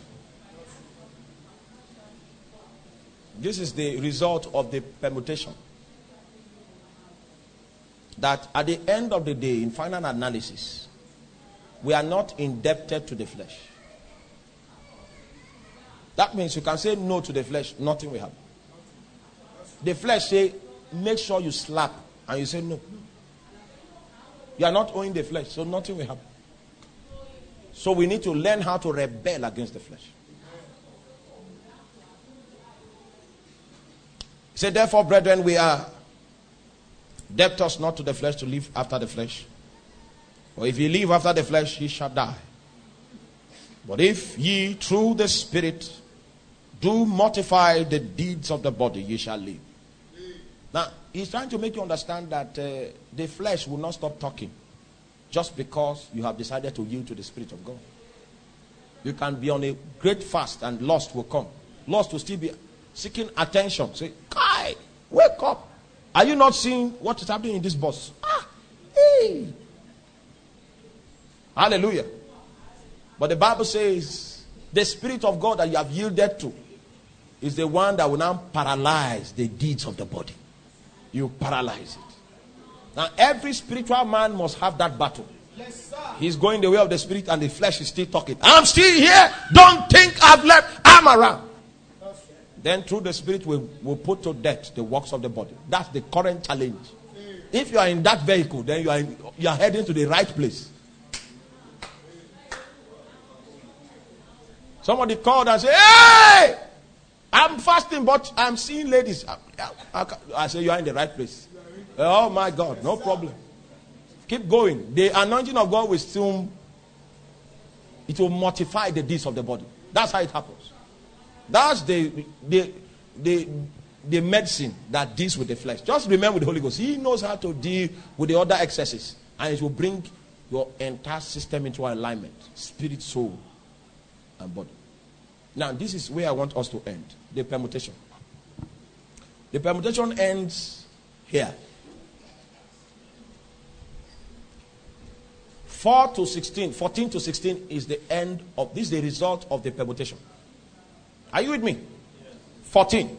For as many as are led by the Spirit, they are the sons of God. That's the first conclusion. 15. Ye have not received the spirit of bondage again to fear, but ye have received the spirit of adoption, whereby we cry, Abba Father. I think I need to explain to us what is the spirit of adoption. Okay, let's forget that now. The Spirit Himself beareth witness in our spirits that we are children of God. Now, we have two things here. The permutation leads us to two points here. There is a difference between being a child of God and being a son of God.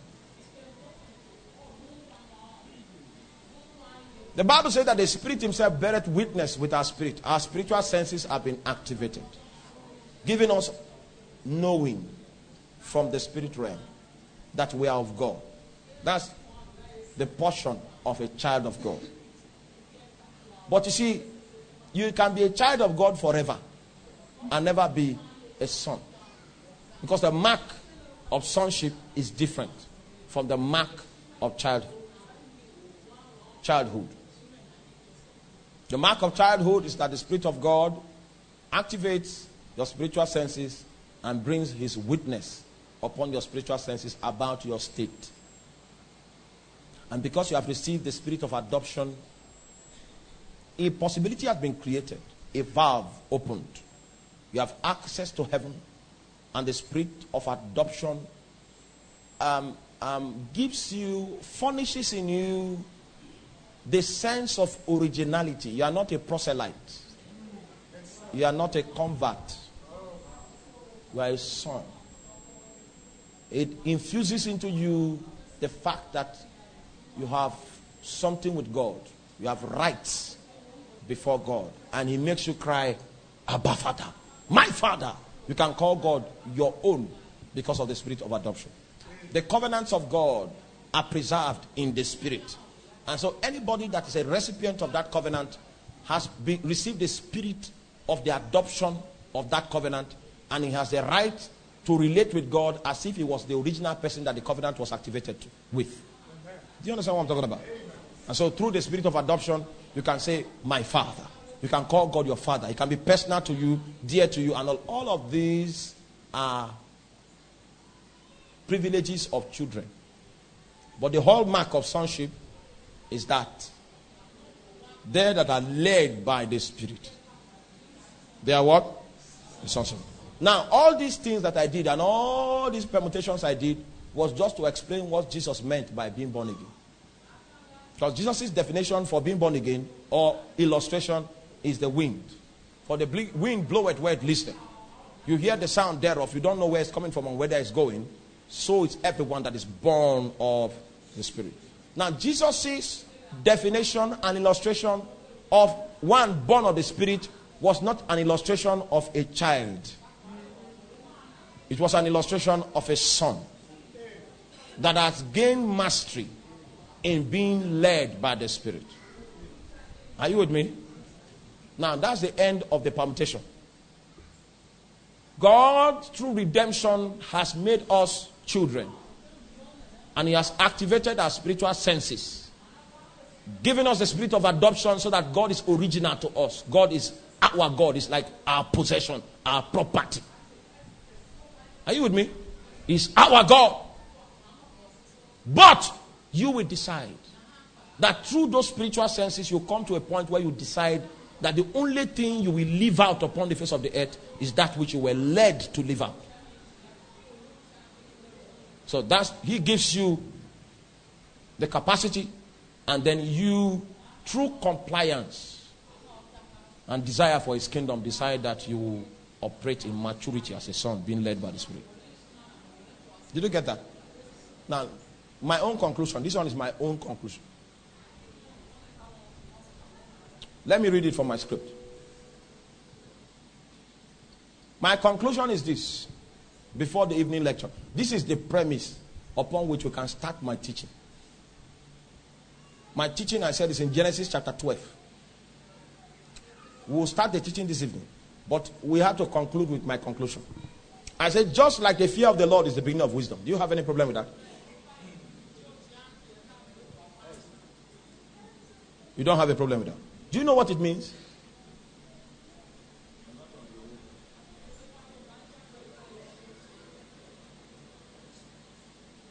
Let me show you.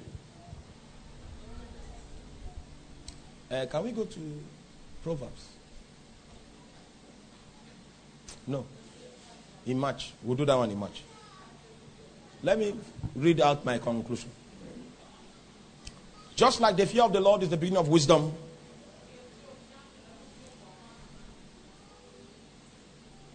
the beginning of sonship is that point where we resolve to have no confidence in the flesh.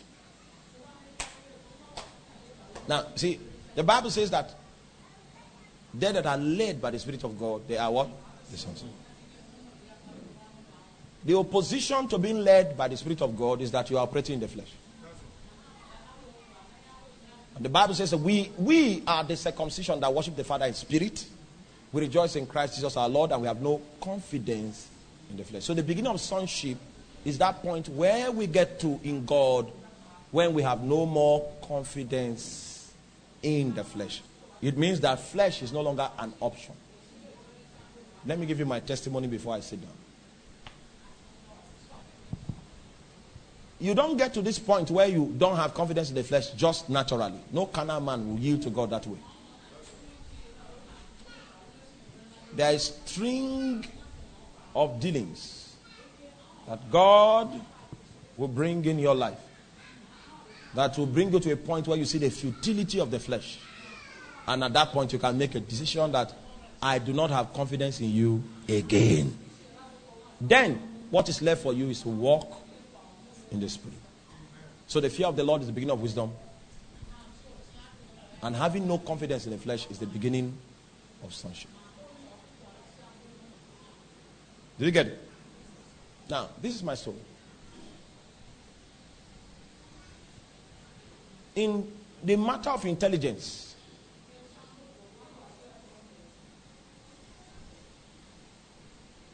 there are few people that are as intelligent as I am. In primary school, I jumped. I didn't jump those classes because I jumped. They, I was recommended for double promotion. So it's not as if I jumped them. I, I jumped. I jumped like that. I jumped. Because you put me in my class and uh, the level is higher than the class, so they now recommend that no, this guy should meet more challenges. So there are some classes in primary school that I didn't do. When I now started teaching in primary school, after I graduated from secondary school, I now discovered that there were some textbooks I never used. Because I did not do that. Now, you see, the intelligence grew side by side with pride. That I'm the guy, you know, the best thing that happens to the world, that happened to the world. A luminary revealed in the galaxies of time.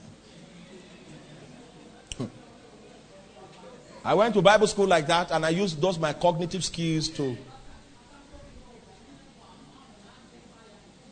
and I was able to double as a a hot preacher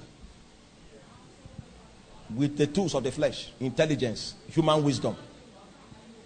I doubled as a hot preacher. Had invitations here and there, and I was making my own wave and creating my own u- universe. Preach myself for 15 minutes, preach Jesus for 10 minutes, and I, I ask people to come give their lives to Christ. I don't know what they come to, whether they gave their lives to me or they gave their life to Christ, but they, most times they, they came and gave their life to something. I don't know. Continue like that for a long time.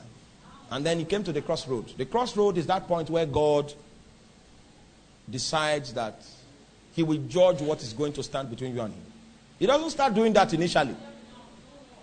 And for me, it was pride. And my pride was tied to my academic performance. I had, I had strange, spurious cramming abilities.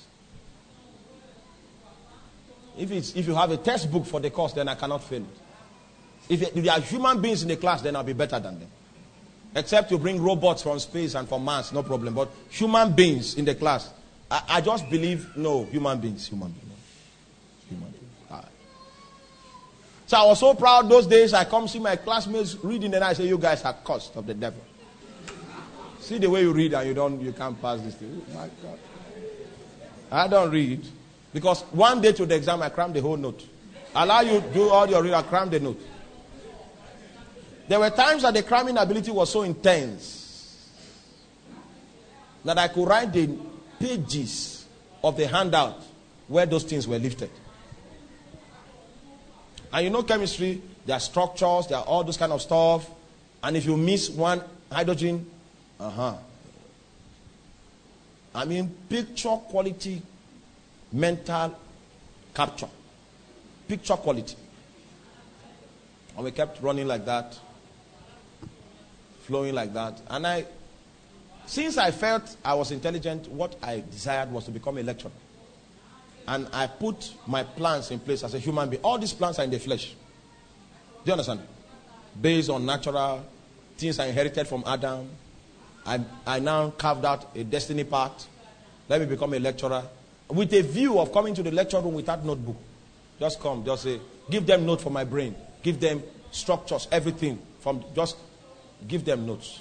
100 level, give them notes. Remedial, give them notes. 400 level, give them, give them masters. Oh, jeez. So I had plans at a particular age to become a professor. And I wanted to major in a strange line in chemistry where we don't have lecturers in Nigeria. So that when you are coming among lecturers, you are a terrorist. And you come without notebook, without a pen, no pencil, nothing. Just this is chemistry. That this man is chemistry. This him. no book, no pen, just chemistry. Hallelujah. And then the Lord now wanted to help the boy. You see, every man's flesh is tied to something. My own was tied to my academic pursuit. There are some people whose flesh is tied to their relationship. And God will now allow them to love. Love very well. Then he, he will not break it. Koma Saila Kulemo. Oh.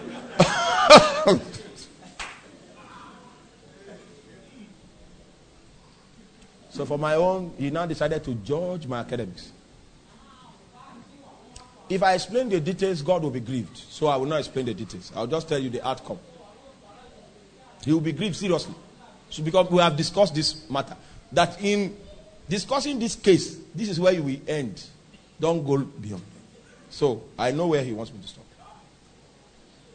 When this thing now happened, my grace began to drop. I anointed it, it dropped. I prayed angrily, it dropped more. Should I, let me stop here and digress. You know, those of us that prayed for people to die, you know they don't die. Because some of them, some of those enemies have been placed, some of them, God allowed them to torment you so that you will look for Him. So those ones won't die. Say, die, die. That's when He will buy a new car and pour you dust. Fuck. Because in order for God's dealings to be, you see, God's dealings in your life are captured within the context of your locality. In order for it to be facilitated, you allow the devil operate through people to get to you in the areas of interest that will cut the backbone of the flesh. Those ones, if you pray for them to die, even in night prayer, they will be prospering. Because God's hand gave them the permission to do what they are doing. So we have discovered now that human beings are not our problems. Because you don't know the one that God has empowered. But, but, there's a time when God can decide to put judgment in your lips to utter against human beings. Just like Paul uttered judgment against, what's his name? Is it Elymas the sorcerer? And made him blind through judgment. God can quicken judgment on your lips. He doesn't do that every time. So if, if in your church they are dying, killing people every day, it's not the accurate position of God. God has been obscured in that church. I know I offended you, but I'm just trying to raise a generation of people that are looking for God. God has been obscured because God is not judgment. God is love, but God is not judgment. Even though He judges, His judgment comes out of love, even in a way that we cannot understand. Are you with me? But He judges. And He can put that judgment upon your lips to execute. But He doesn't do it every day. So that kind of prayer should not be prayed every day. Should be prayed when the Holy Ghost stirs us up along those lines. God can stir us up like that for three weeks. Then he moves the agenda. It's the only the Holy Spirit that can administer accurate prayer at every point in time. Because the Bible says that he prays perpetually according to the will of God. So we have to depend on him to execute prayer. Now the grace fell and fell and fell and fell to a very lowly state. And as it fell, I died. Because I felt that in order for me to be able to preach, I need grace. To tell you, me too, you know. I'm a scholar, scholastic man. I, while I did academic work, I, I was the best, you know. So I have proof. So you should believe me. Hallelujah. God now dealt with that. A time came and I said, okay. In fact, I died. See, the thing is, I died. You know what killed me finally? They now gave me carryover. Hey. I was now wondering what kind of goggles I will wear to attend carryover. But is it like this you will sit or like this? hey. It didn't end there. They gave me extra year. So that one now, I that is.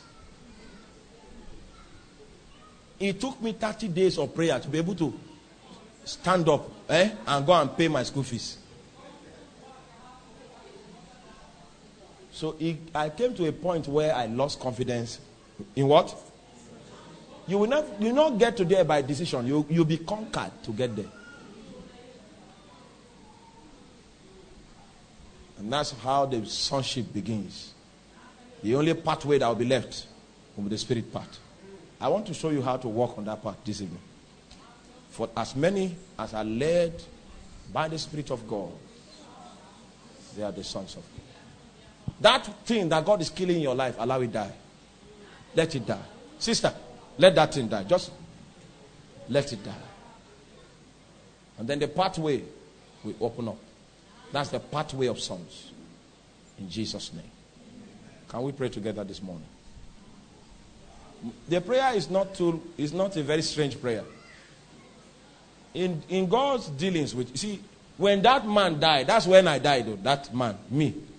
I died that time. Do you know the proof of death is when your will no longer interface, interferes with the will of God? That's the proof of death. So my wife you are seeing today was not my choice, it was God's will. Because it came to a point where I did not have confidence in the flesh. So I now allow God's will to prevail. And I like God's will. Now, over time, I can give you a testimony. In my life, oh, the mistakes are not many. Yes, no human being can live without mistakes. We understand that because the flesh is still there. But the mistakes are not many. Are you with me? In family life, in relating with people, ministry structure, ministry wisdom, everything came out of God. The way we operate in this ministry was not the way we were taught to operate. This evolved from leadings that came from God.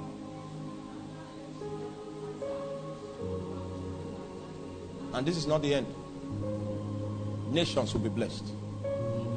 People from far and near will be influenced by the voice of God that has been committed to our heart and to our mouth. And the scope becomes bigger and bigger by the day. Because as many as are led by the Spirit of God, they are the sons of God. Can you allow that which God is killing to die? Allow that pride to die.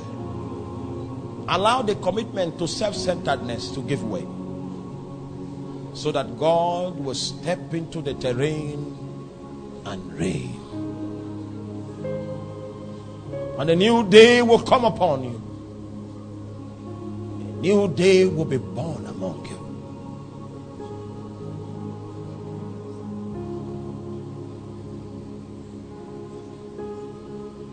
For it is the spirit that quickeneth, The flesh profits nothing. The words that I speak unto you, they are spirit and they are life.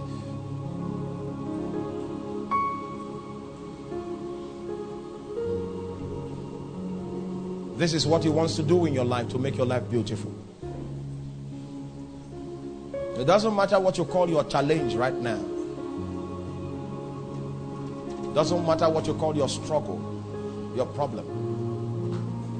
The way is the path of sons. Just keep walking in it. The time will come where that your burden will be lifted up. That your predicament will be snuffed out. Something beyond your imagining take effect and find expression.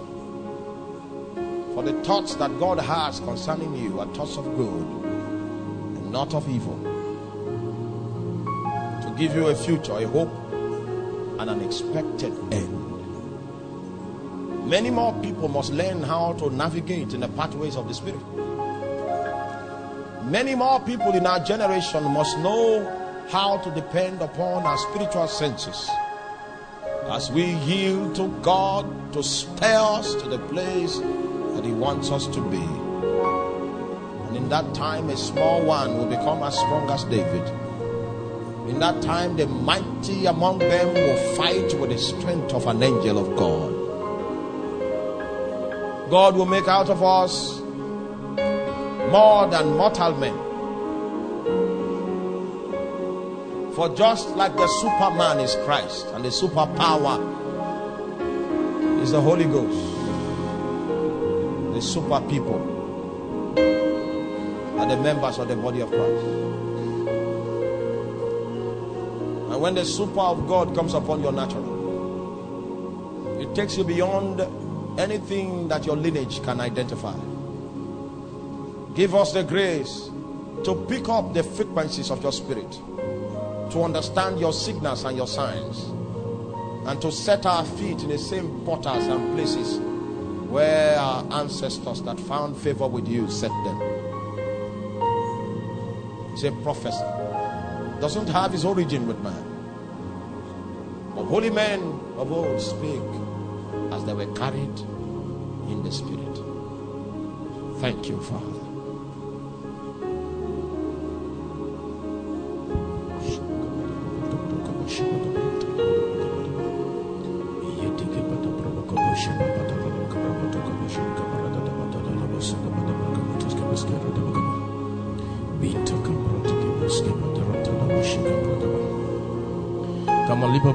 And let's appreciate him one more time. Give him praise. It's been refreshing in his presence. The Bible says we have our sin blotted out when the time so refreshing shall come from the presence of the Lord. The presence of the Lord filtered this place. And that's why we have this refreshing words, have his word coming out with grace. Worship his name, worship his name, and adore him. Thank you, Jesus. Jesus. Jesus told his disciples, he said, Blessed are ye for these words that you've heard and the things that you have seen. You see, what he told them and what he had them see was not everywhere, it was not common. See, what we're hearing here, what we're being taught here, is not everywhere on the street. Hallelujah. It's not common. It's not everywhere. Lift up your voice one more time and then bless God. Give him praise. Bless him for the vessel that he passed through to bless us. And give him glory for having you to be among the people and the generation which is releasing his grace and doing what he's doing now. Give him praise. In Jesus' mighty name we pray. You see, by the grace of God, some of us have been privileged to stay under people that talks, preach like this, talk about flesh, talk about the life, the spirit life. But you discover that Anywhere flesh is being preached, flesh manifests the most. Hallelujah. The reason is because for you to actually live in the spirit and have the life of spirit expressed in the members of your body, it takes seriousness, it takes commitment, it takes devotion, it takes dedication to Jesus, not to church activities. And that is what we don't want to do. We don't take responsibility. What we do is that when we see the grace of God upon somebody, somebody who has submitted to the dealings of the Spirit and has grown, and the beauty of God is beginning to come out of his life, we want to be like him. And that is when you see people starting dressing like certain in a certain way, dressing like the men of God, talking like them, trying to do things like them. Hallelujah. It is flesh itself. That's what we call emulation. It's flesh itself. It's what we call emulation. You don't take responsibility, but you are behaving as though you too you are strong in the spirit. You have grown in the realm of the spirit. I want us to ask for grace to take responsibility. It's not just enough that this kind of thing is being released and we're happy. We thank God that we're in the right place. Good words are being released. Spirit life is being, and things like that. It's not just enough. If you're not careful, after two weeks, they will check your life and discover that you go flat again because there's no commitment, there's no dedication. You didn't continue in the hunger and in the thirst. And then growth is, is, is, is, is, is, is, is, is tempered with. Ask for grace. Grace. That after here, the way your heart is being, you know, touched now, the kind of things that is popping up in your heart, how your heart is warmed now, how it's bubbling inside now. Even after here, it will continue like that. So that you can press into God to touch God, so that you can submit your life under the dealings of the Spirit. Thank you, Jesus. Thank you, Jesus. In Jesus' mighty name we pray. I don't know whether the offering basket should go around. We'll come here back here by four o'clock. And Intercessory prayer starts by four o'clock. If you can't, please go home and at your own leisure time, between now and that four, take time to meditate over what you have received. Take time on your own and brood over what you have received again and see what God will do in the name of Jesus. Let's stand to our feet as we close the meeting.